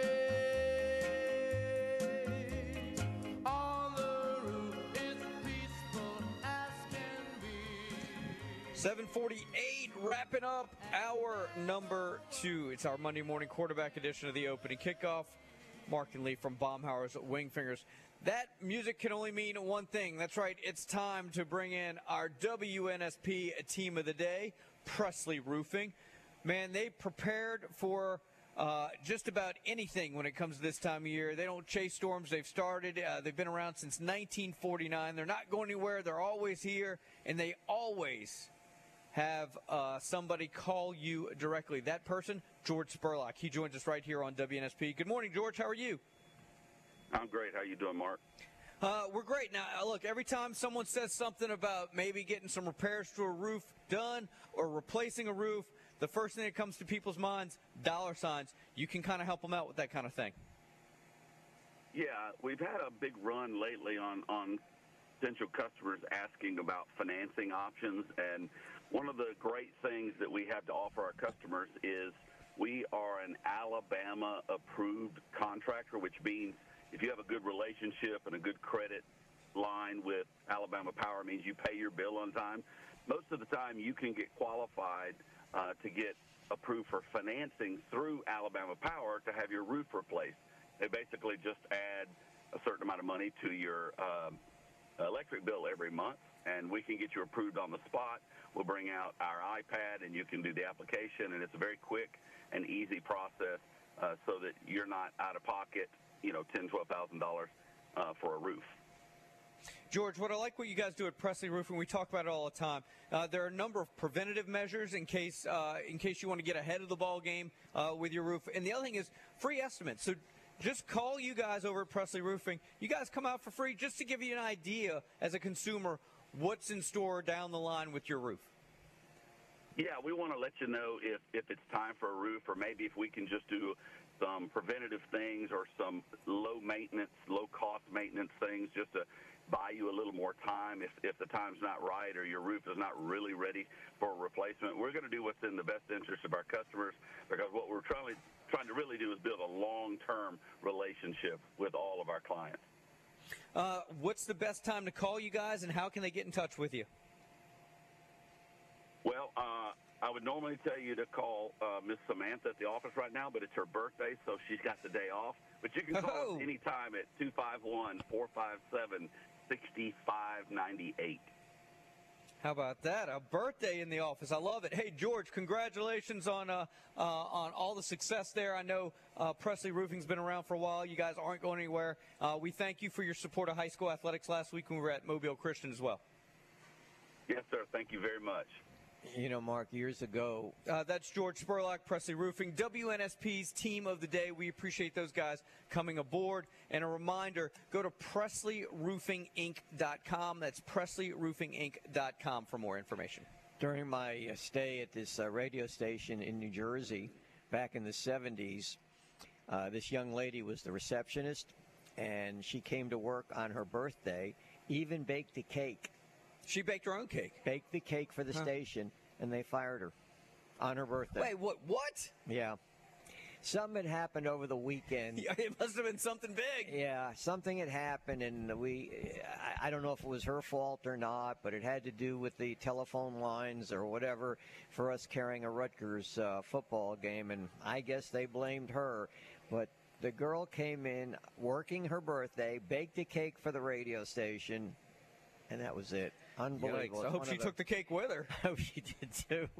All right. Or threw it at somebody. You know, as we look forward, I, I will not have the opportunity to be on the show tomorrow, uh, but uh, obviously a big story will unfold tomorrow night when the college football poll comes out. Now, I don't know how close it will be. I, I'm sure it won't be too far fetched from what the AP and the coaches poll they both mirror the same four Georgia 1, Michigan 2, Ohio State 3, Florida State 4. Probably not going to get too much argument, maybe not in that order. You got Washington 5, and one poll has Texas 6, the other has Oregon 6. Alabama's eighth in both polls. By the way, Alabama is a four and a half point pick right now over LSU. Georgia, a 17 point pick on Missouri. CBS has both of those games on Saturday. And then Troy is favored by six over the Jags in that Thursday night game. But I, I doubt, and it, uh, you know, I, I don't, I don't know all the inner workings of this 13-member committee and so forth that will come out with that poll on Tuesday night. But I'm, I've got to believe that those four teams, but not necessarily in that order, will be there. I, I could almost see Ohio State being number one at this point, based on what has happened just this year. I uh I think I have if I were the committee right now today after what I saw the last couple weeks from Georgia, I would keep Georgia at number 1. I know there was some talk about not having them up there and I was one of those guys that didn't think they were playing up to the standard of the top ranked team. But I think they've done enough to uh, to be to open the college football playoff poll at number 1. I kind of like Ohio State at 2, not Michigan. And then I think I like Florida State at three and Michigan at four. Where I'm really intrigued is that whole Washington Oregon thing because I, I'll be, I think Oregon's playing better now, right? It's kind of like that Alabama Texas argument. I think things are going to get interesting with Alabama Texas and then Washington and Oregon because they played head to head. And I'm not so sure that the team that won that game is the better team at this point in the season. Washington's uh, had some close calls lately, Mark. They've uh, gone down to the wire. That two weeks ago, that 15 to seven win, uh, and again, it, it hasn't come easy the last couple of weeks for whatever reasons, and, and I don't know since we're kind of far away from them and don't really follow them that closely. I think Washington. Right now, there are some that would put Washington in the top four. I wouldn't do that. I would go again either Georgia or Ohio State at number one, but I think I'm I'm trying to think how the committee's thinking because they have that win over Notre Dame and the win over Penn State. That that's what I'm guessing. Now, you, as you know, because you've thrown it back at me, I still, if it was me, I'd have Georgia at number one. But I think the committee is only going to look at just this year, and I would think if that's the case, Ohio State. Michael, what do you think? Yeah, Bronner, what, what do you think on Wake this whole there, top buddy. four thing? I mean, we're going to talk about it a lot tomorrow, but Yeah. give us a little whet our appetite, sir.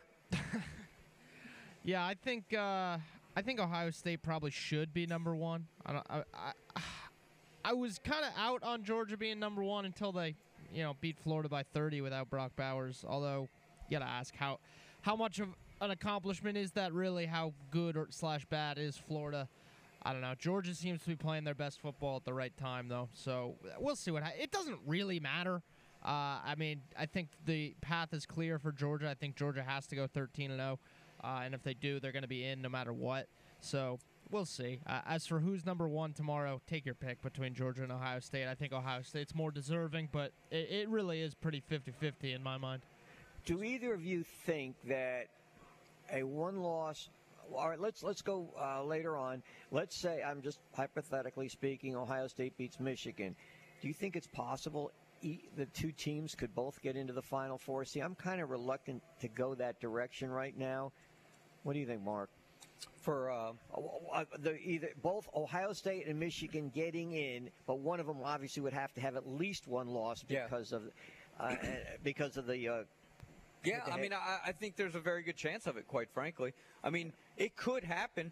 Uh, uh, a Georgia win, a Georgia win over Alabama, that would put those three in there, and then uh, what a undefeated Florida State to me, I think would get in over either Washington or Oregon, Actually- or, or even a once beat. Well, obviously a once beaten Texas or Oklahoma. The question is, I think it comes down to does does a one loss if Alabama beats Georgia in the SEC championship game, hypothetically, or LSU beats Georgia, does the SEC get shut out? I still can't see that happening. I if, just can't. If LSU beat Georgia, then then yeah. I mean, LSU's not getting in. so Georgia would have one loss though. But would a one loss Georgia still get in if they lost the SEC championship No. game? No, I, I think Georgia has to go 13 0 just because of their schedule. It's possible. So you would you in that but would you take a one loss Big Ten championship game loser over a one loss Georgia? Probably not, but I would take a one-loss Pac-12. I, I mean, there's there's a lot of other factors there. I don't think the Big Ten can get two teams in, uh, the, uh, barring Florida State losing a game or one of the other Pac-12 teams losing a game. Correct me if I'm wrong too. There aren't divisions in the Pac-12, and Washington and Oregon should have a rematch, if I'm not mistaken, on that one. Uh, if everything goes according to plan there, uh, so we'll see what happens. Texas probably isn't going to lose again. Uh, it really would have cleared some things up had they just lost to Houston la- last week. But yeah, there's And uh, they see. You got to remember they they don't have Quinn Ewers back, right? Yeah, but, I Texas. mean, we they- can continue this at the uh, uh, when we come back. Yeah, uh, I want to remind you this time next week, Lee and I in Air Sports One on the campus of University of South Alabama, previewing South's basketball season starting up. Really excited about that. We'll get you some more details as we get closer, but it's going to be a good time. Meanwhile, we're at Baumhower's Wing Fingers. Come on out and see us. Hour number three is next, right here on the sports station, WNSP and WNSP.com. Stay with us.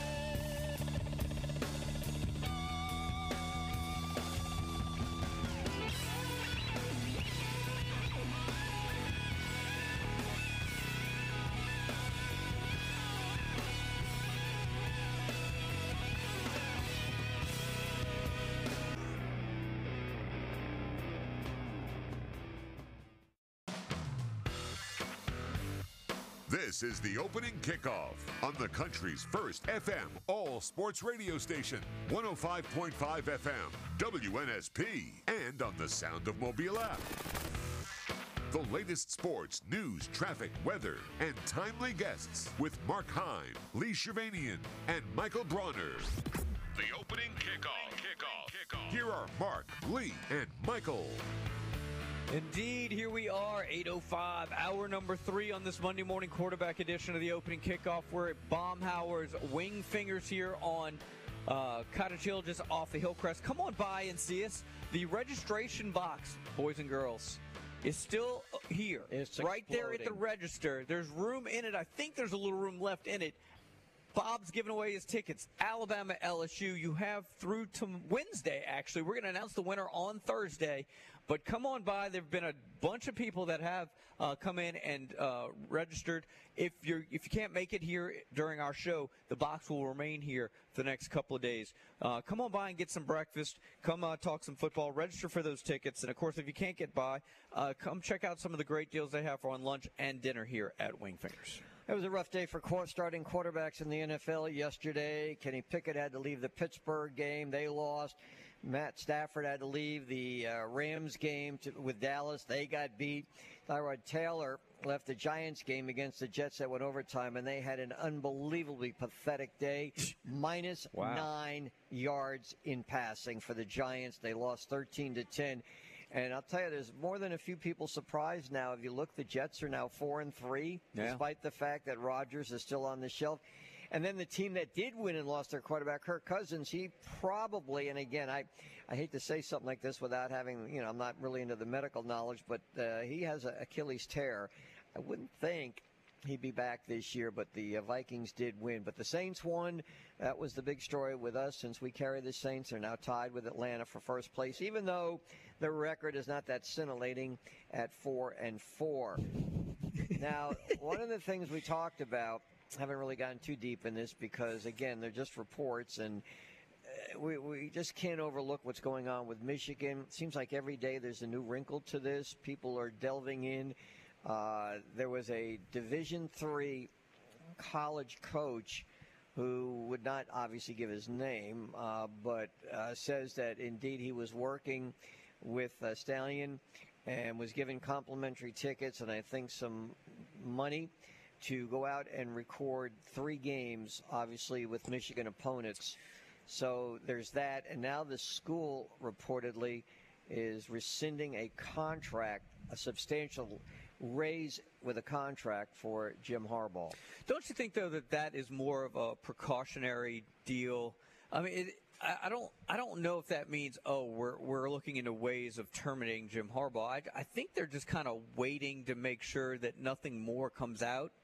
Uh, so they're just kind of in a holding pattern, or do you think that the, is, the, the uh, bottom's getting ready to fall out on Harbaugh? I don't think it's going to fall out until after the national championship game. I, you know, this isn't. This is what's intriguing. You look at what happened at Michigan State. They had no trouble pulling the plug on Mel Tucker, but they weren't having a real Yeah, but year. that was different. Well, is it really though? I mean, in the contract, I would think with the money they pay, there's always that ethics and moral clause about you know not doing this or not getting in trouble or things like that.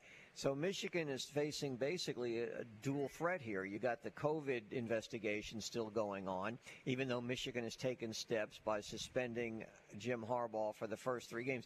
You know, there is you win, that's great, and that's what they wanted. But you you reach a, a, a point too where enough's enough.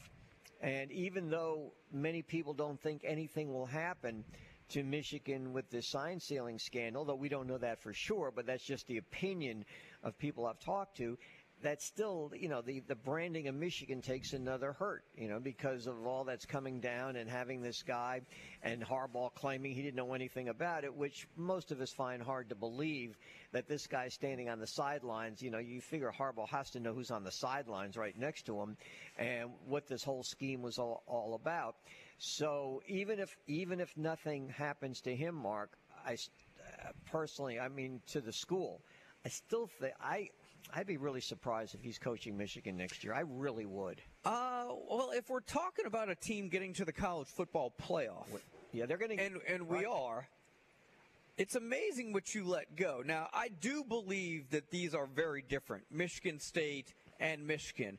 Michigan State's got a really poor track record when it comes to a lot of serious and heinous acts, right? Off the field. What we're talking about here is some is some of stealing of signs, which in and of itself is not illegal. The way in which they obtained it is they're going to isolate this guy, even though everybody and their grandmother knows that Jim Harbaugh is well aware this was going on. But it's amazing what you will let go when you're winning. I think I think Michigan's going to do everything they can to hang on to Jim Harbaugh. Now, whether or not Jim Harbaugh takes an opportunity to jump to the NFL is something entirely different.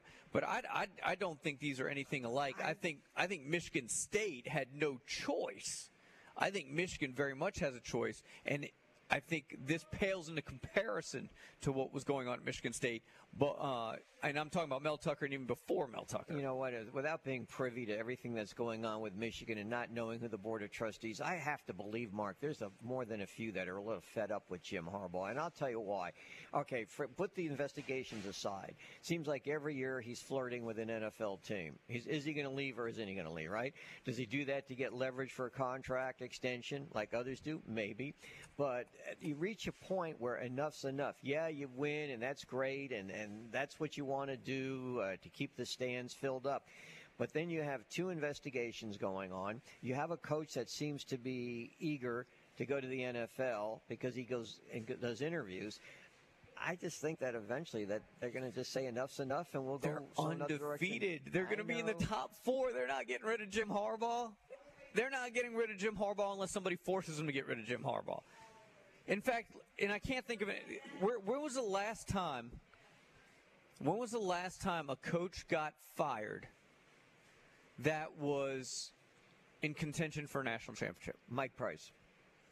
I'm only Thank you for proving te- my point. I- I'm, te- I'm teasing. All right, that was in contention during the year. And Bronner, jump in. Now, Like if there is a team in contention for a national championship in the running. Oh, I, I'm not saying they'll fire him until the season's over with. All right, let's say he gets to the college football Okay, playoff. let's say he does. I, I still think I still think they're going to have to be forced to fire him. I don't think they say, "Oh, we're sick of Jim Harbaugh." No, they love Jim Harbaugh up there. Ah, He's beating Ohio State. He's undefeated. He's getting to the college football playoff. No, they're not firing him unless they absolutely have to. Nobody up there wants to fire Jim Harbaugh. Well, you know, the NCAA eventually may have a say in this because, you know, they were coming hard after him and caused Michigan to take steps. I don't know if they're going to go further. They could, they could, you know, come out with a show cause on him also for some of these violations. So, you know, again, Michigan may have no choice. But again, some of the other things that are going on, and, you know, say what you want, but the, the school cannot be happy about this sign. Even if nothing happens, they cannot be too happy about all that's going on in the uh, the scandal and the fact that you got reporters buzzing around and looking to dig even deeper. We are we are making way more out of this, and I'll be the first to admit that we're way, making way more out of this than we should. Way only more. because I look. What's that? Way more. Because at the end of the day, they all do it, right? And yes, it's against the rules. Connor Stalions is an idiot. Like this is like he could write a book on how to cheat for dummies, and and it's just it's that bad. It's like dude had no tact whatsoever. He, he might as well. I feel like back in the '80s, remember how you used to like go rent the video cameras because you couldn't buy them; they were too expensive, and they used to sit up on. For all you Stranger Things guys, right? Put the video camera up on your shoulder. I feel like that would be Connor Stalions, like just rolling in with a big Michigan shirt on, with a video camera up on his on his uh, on his shoulder, just videotaping and telling everybody what he was doing. well, the idea the that thing is, uh, wait, wait, Mike. The thing is, if it was just this. I don't think there'd be a problem, but it's the other stuff that's piled on, and maybe they wouldn't fire him. But I can't. I, I really truly believe that some in that administration hope he takes an NFL job for good. Uh, that's all. Again, I kind of think he is going to take an NFL job, but the idea that If they, they could want him. the idea that they could fire him is so ridiculous. It's not even worth discussing, in my opinion. They're they're not firing him. Uh, they they just aren't. Okay. Well, I guess So Michael sad. doesn't want to be part of the conversation then. I mean, it's, I mean, it's like, I mean, it's not even, it's, it's ridiculous. They're, the NCAA doesn't have any real power in 2023. Michigan is not firing Jim Harbaugh. It's a, it's a ridiculous thing to even postulate. Ooh, that's an SAT word. Postulate. I like that. Thanks. All right. So on that note, it is now 8:15. So we need to get you a scoreboard, traffic, and weather. And what we haven't done yet is get one of you guys qualified for the Alec Naaman catering party. That's right. Another edition of Naming It coming up next. Uh, we play an audio file. You you identify the person, place, or thing. Be the first one to call Mr. Bronner at 694-1055, and you will be the first to qualify in our next round for the Alec Neiman Catering Party. Also, Creg Stephenson going to join us, my colleague over at AL.com. That's coming up in about 15 minutes or so. Uh, we'll take a look at the South Alabama Jags. Stay with us. It's our Monday morning quarterback edition of the opening kickoff right here on the sports station WNSP and WNSP.com. this is Jimmy Ripple from Gator Boys, and you're listening to WNSP on 1055.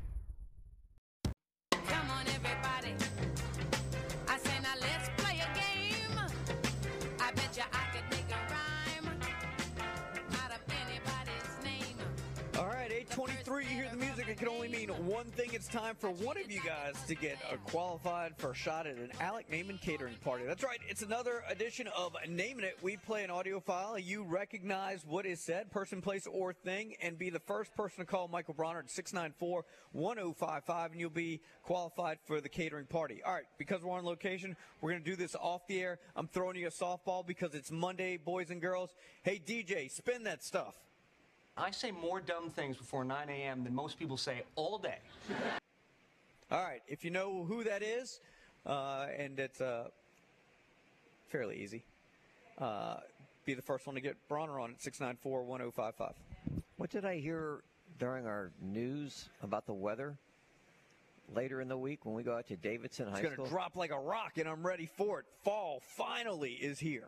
Well, that's that's gone beyond fall. That's that's winter. Got to make up for lost time, man.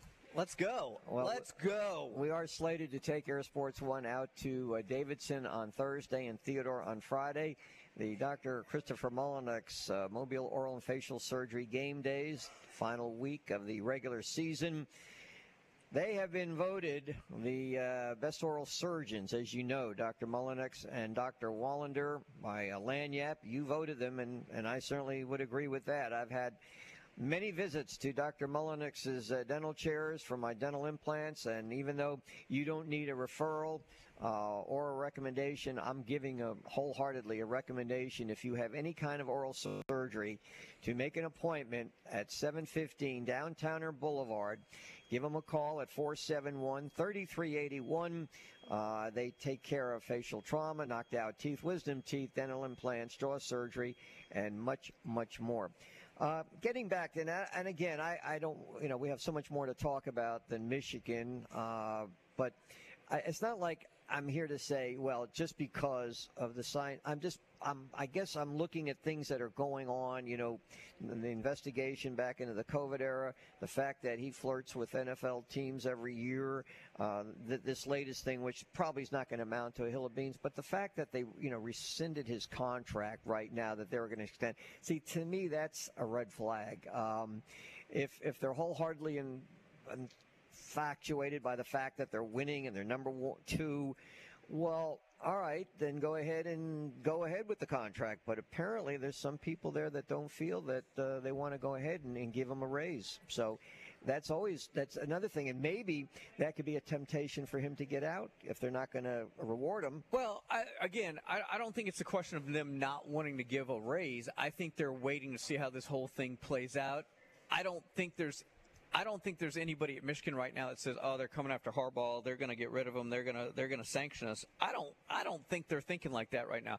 I think they're saying, "This is what we want to do for him. Let's see how this let's see how this plays out. Let's see if it blows over."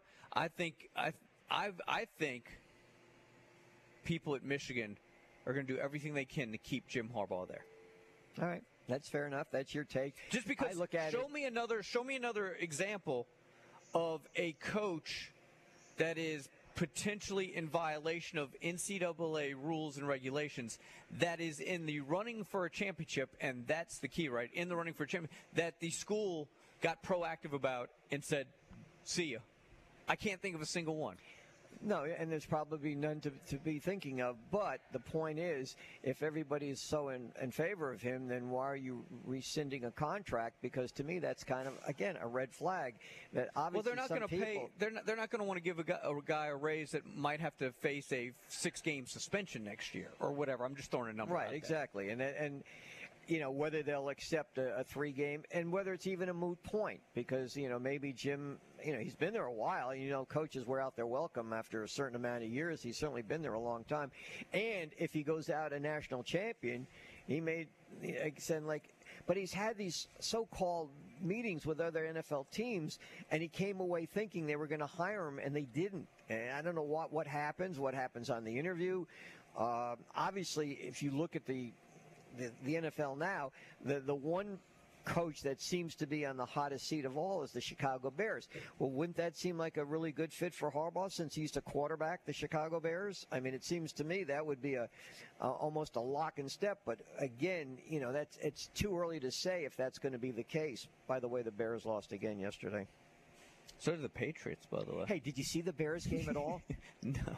Mark, in the stands was uh, Bagent's dad, the arm wrestler. Yes. Did you see him cheering and all I that kind not. of stuff? Oh, that was a really good sight. He didn't have much to cheer about, but his son did deliver, I guess, a, a touchdown drive. And they had the dad who we talked to during the Senior Bowl uh, in the stands cheering for his son, the the uh, kid from Shepherd College in West Virginia. All right. Uh, Michael, did we get a uh, qualifier for the Alec Naaman catering party? We did, Lloyd. Lloyd, Lloyd, I threw you a softball. That was uh, Matthew Perry, Chandler Bing, uh, with one of his more uh, popular uh, quotes. Obviously, uh, untimely death of Matthew Perry over the weekend. Um, crazy, crazy story. Uh, when we come back, uh, Creg Stephenson, my colleague over at AL.com. We're going to break down what exactly happened with the Jags over the weekend. Stay with us at Sports Radio 105.5 FM, WNSP, and WNSP.com.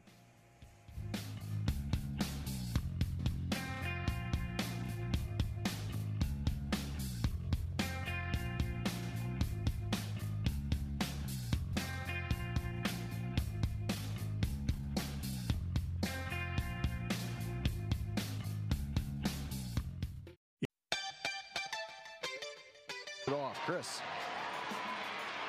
Looking for the end zone, looking for his top receiver. Did he make the catch? Yes, he did. Touchdown, Louisiana. All right, 832. Welcome back in. Our Monday morning quarterback edition of the opening kickoff continues from uh, Baumhower's Wing Fingers here on Cottage Hill, right off Hillcrest. Come on by and see us. You still got a couple segments. And if you can't get by, make sure you check out uh, Wingfingers for lunch and or dinner. Come register for those Alabama LSU tickets. So the South Alabama Jags, they were about a 10 point favorite, and we talked about that on Friday. But Louisiana stormed here and came away with a 33 20 win over the Jags, and South Alabama's record now at 4 and 4 with four games to go, needing two wins to get to six. And Creg Stephenson covered the game for AL.com. And Creg, thanks for uh, joining us this morning. I, the first question I have, and we'll get to the game in a second. Uh, I'm concerned a lot about the quarterback Carter Bradley leaving the game with what was talked about being a knee injury. Do you know much more about his status right now? What with the game coming up Thursday? No, don't really know anything yet. Thanks for having me, Lee. Um, you know, he limped off. He, he had to be helped up by trainers, obviously, which is never a good sign. And you know, Kane Wommack seemed pretty positive after the game, but obviously they'll have all kinds of you know the imaging done and all that sort of thing. Uh, it looked pretty dicey, in particular, like you said, with the game coming up Thursday. So I think it's just something that we'll have to monitor all week, and probably I would guess will be like a game time decision type thing to see how he feels. Uh, you know, they did say he'd been dealing with it for quite a while, and there were a couple times early in the year where he'd take a hit and get up limping a little bit. Um, so it could be just kind of a recurring thing, but yeah, it looked uh, it didn't look good, and uh, obviously that puts him in a real bind if he's not able to go on Thursday because Troy's got the best defense in the Sun Belt Conference probably, and uh, you know you, you'd be throwing uh, somebody to the wolves in that game. Creg, uh, I don't know how else to say it, so I'm just going to ask. What the hell happened on Saturday, man? Uh, We were talking about going into the game on Friday. We were talking about this roller coaster season, and I, we were doing our Yeah. picks, and I kept saying, "Man, they're high. Uh, do they? Does it go for one more week, or, or do they bottom out?" And I went with them, and of course they bottomed out. It's just like anytime they seem to get any momentum, it just it, the the bottom falls out. Yeah, you, you- you're taking this personally, Mark, but that's okay because a lot of people are. Uh, they, uh, they, uh, it's just what they are, man. I don't even know what else to say. The, yeah, they got completely outplayed. They were, you know, you can see in some of the earlier games that they lost. Well, they make a play here, a play there.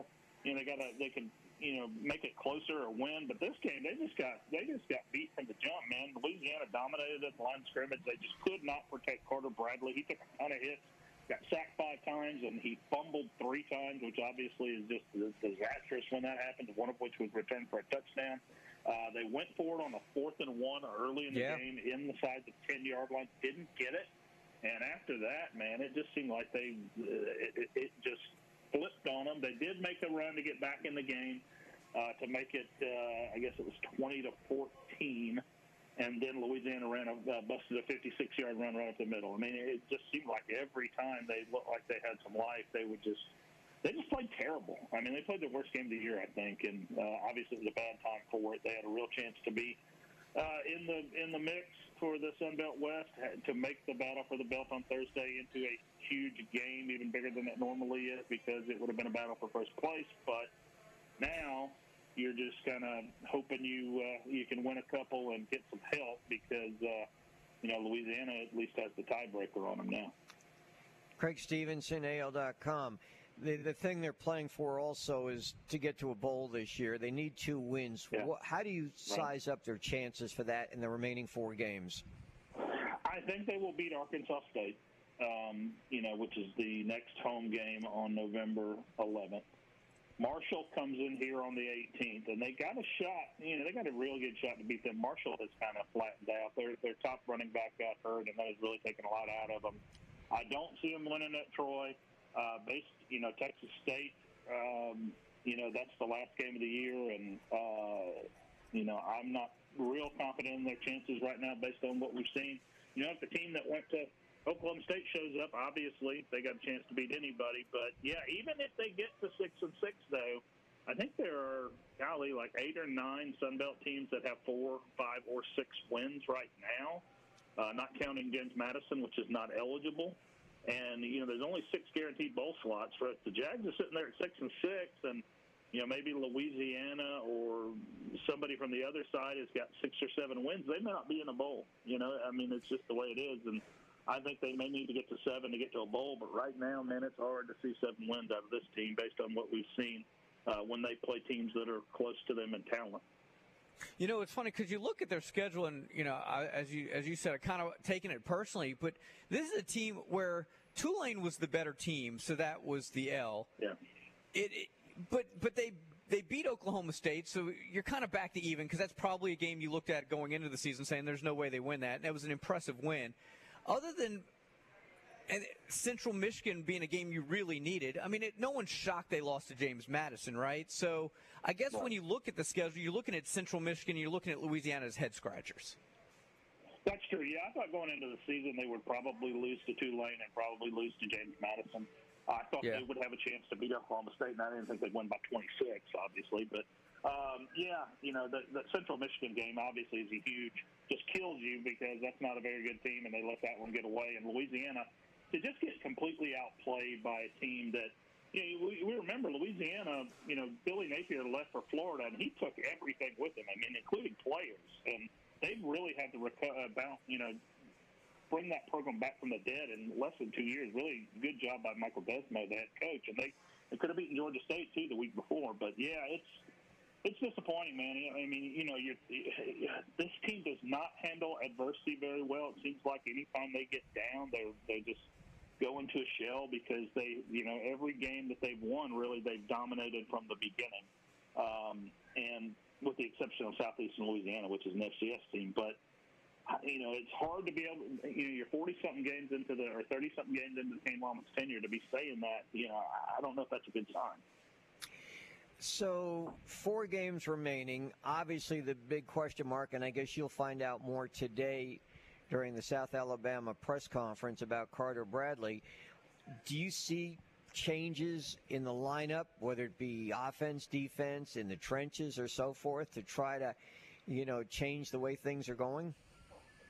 I don't really know what you can do at this point. You know, they've had some key guys get hurt. I think they're putting their best players on the field. I mean, maybe they could change up the offensive line, but again, I don't really see.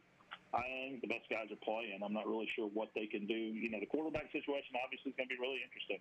Um, you know, what do you do if Carter Bradley can't go? What do you do? Because you you've got Desmond Trotter, who's an experienced guy who was a starter for you know all the 2020 season basically, and, and you know sporadically here and there. But he's really limited as a thrower.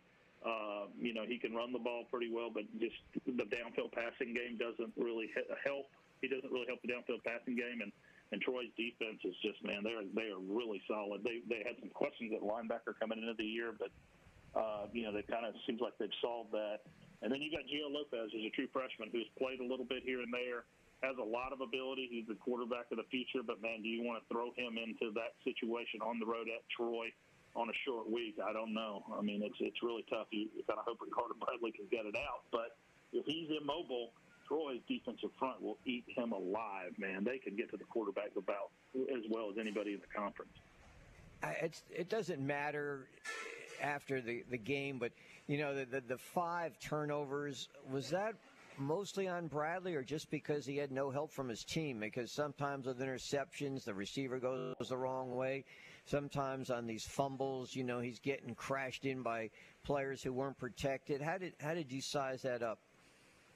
Yeah, I, I, the three he did fumble three times, as I said, and he, they were all on sacks. A couple of them were he was just crushed from the blind side. There was one maybe where he looked like he was trying to do too much and and and fumbled the ball because he wasn't really protecting it.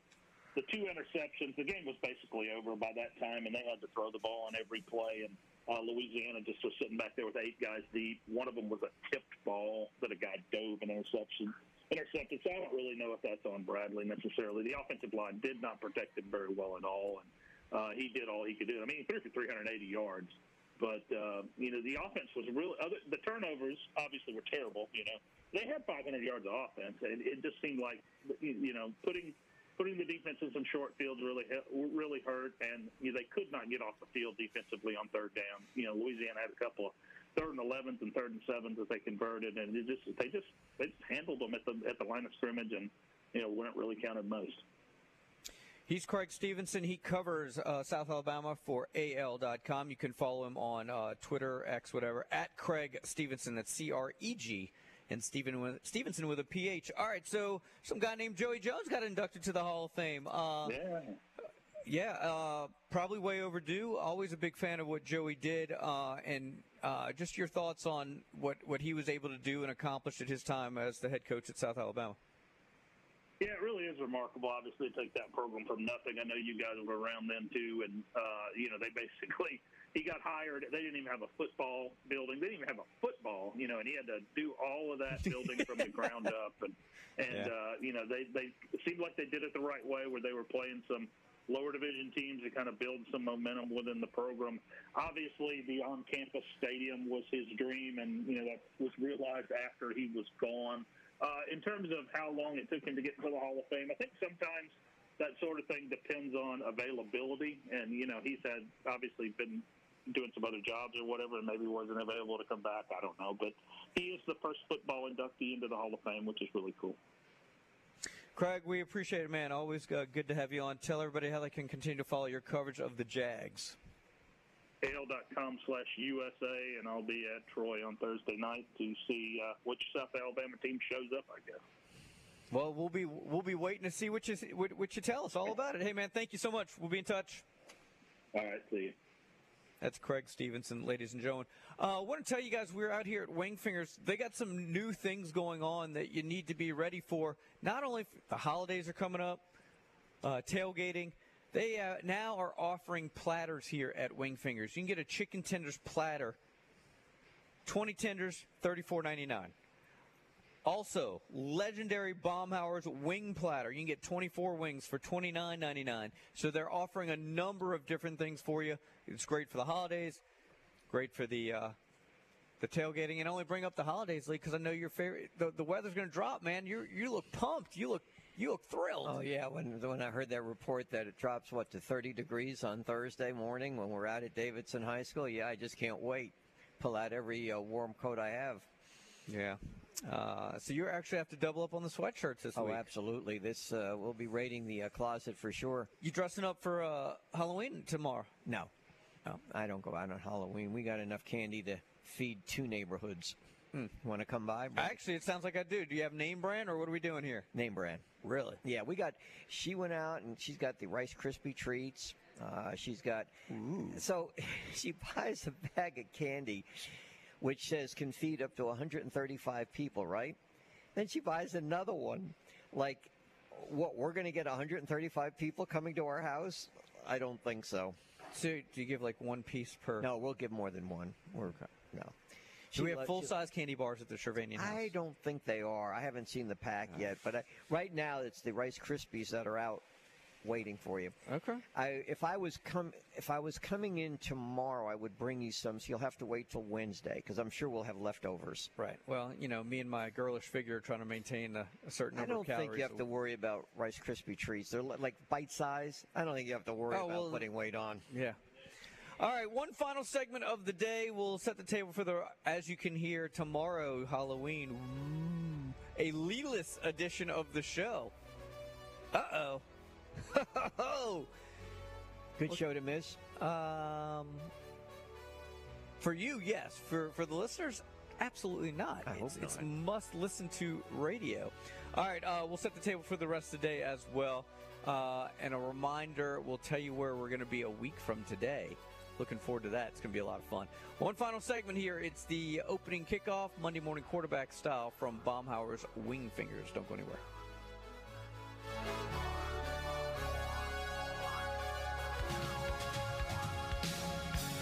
Hi, this is Monte Burke, author of Saban, The Making of a Coach. You're listening to WNSP Sports Radio 105.5 FM.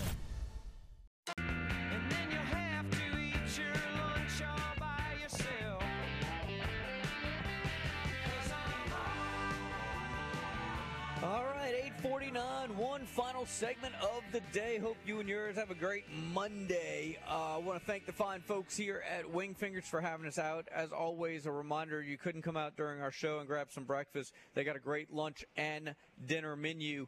And of course, uh, you can always uh, come by and register for those Alabama LSU tickets today, tomorrow, and through part of Wednesday. We will announce the winner on Thursday. Speaking of the week, we're back in studio tomorrow, Sans Lee Shirvanian, and on Wednesday. But then we're on the road for a number of days. The Dr. Christopher Monix High School game day takes us to Davidson on Thursday. On Friday, we head to Theodore.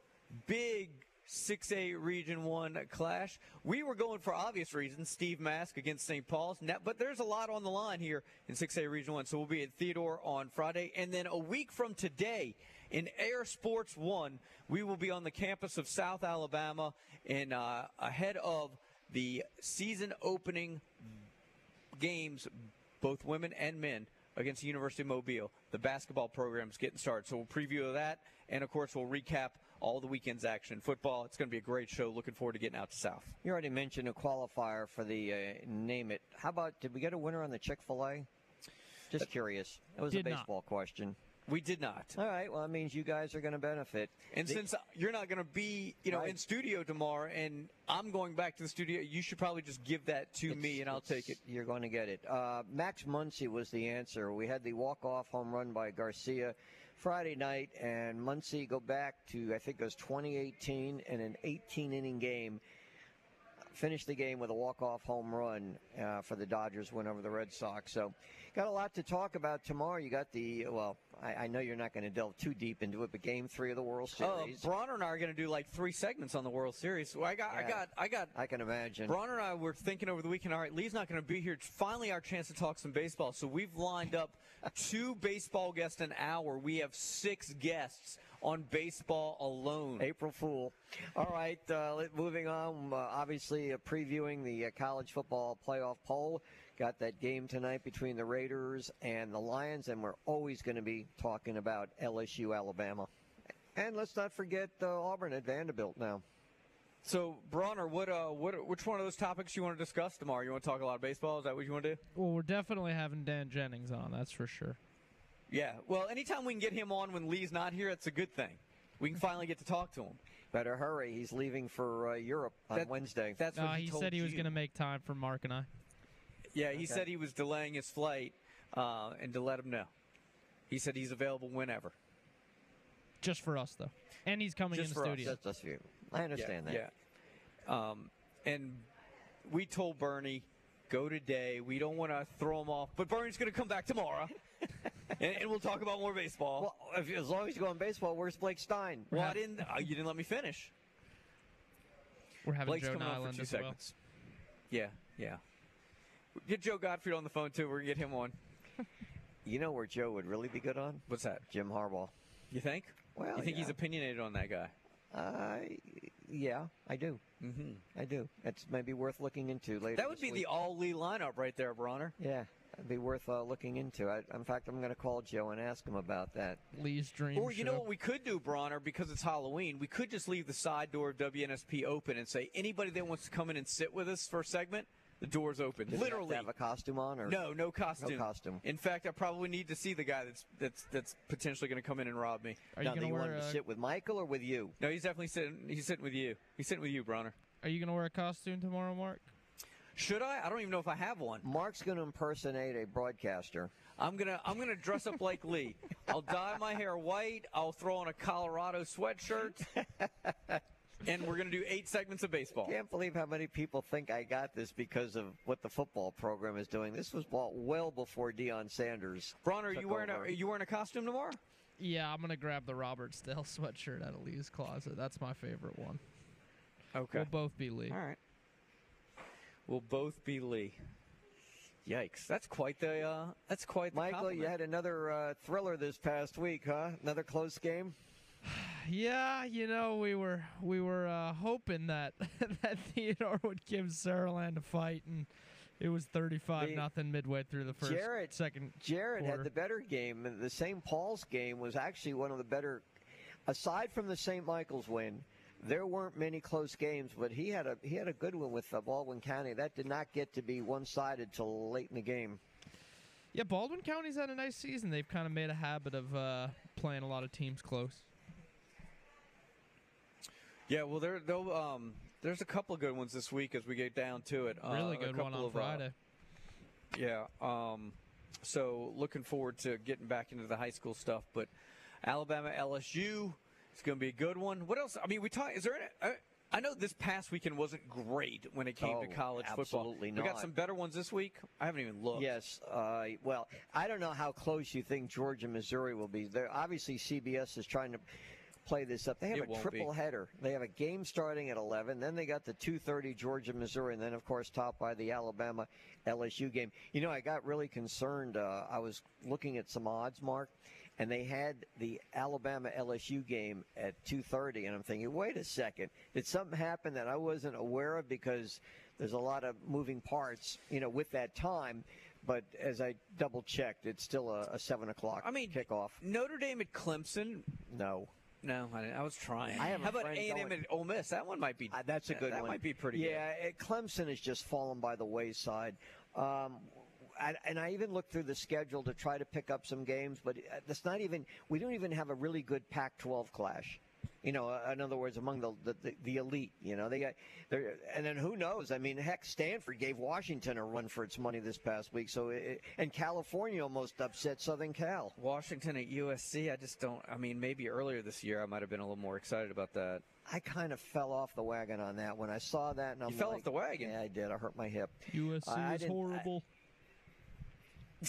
Well, the, the, the offense is pretty good, Michael. It's the defense. I've been saying it since like I've been saying it for like five weeks. They were te- they were not a real Yeah, contender it just goes in that to show you nobody listens to you. Uh, I guess so. I, I don't know. No one. I tried. I tried to tell everyone, and no one wanted to listen. All to right, me. we're listening today. I appreciate that. I, I Cue the as music. for uh, I'm as for Clemson, by the way.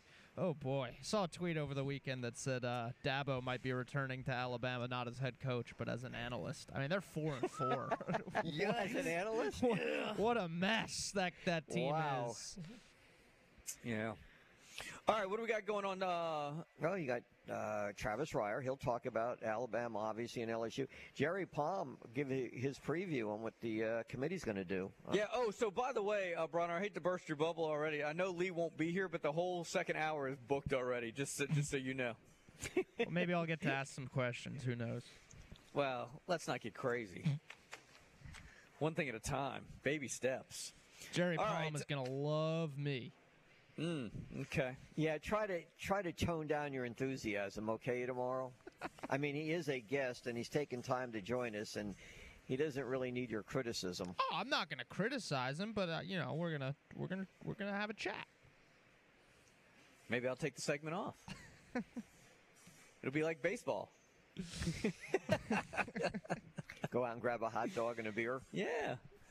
It is Halloween after all. Stranger things have happened. What's happened. the uh, weirdest costume you've ever worn when you were traveling the byways of New Orleans on Halloween when you were young? The weirdest, like the strangest. Quirkiest, strangest, yeah. A- away from the beaten path. In other words, Uh. I was always I was kind of status quo. In fact, uh, by the way, we'll, we'll have to play a little. Uh, I get to pl- uh, we get to play DJ tomorrow, not you. So uh, we'll have to dig deep into the old WNSP vault. All right, we're all out of time.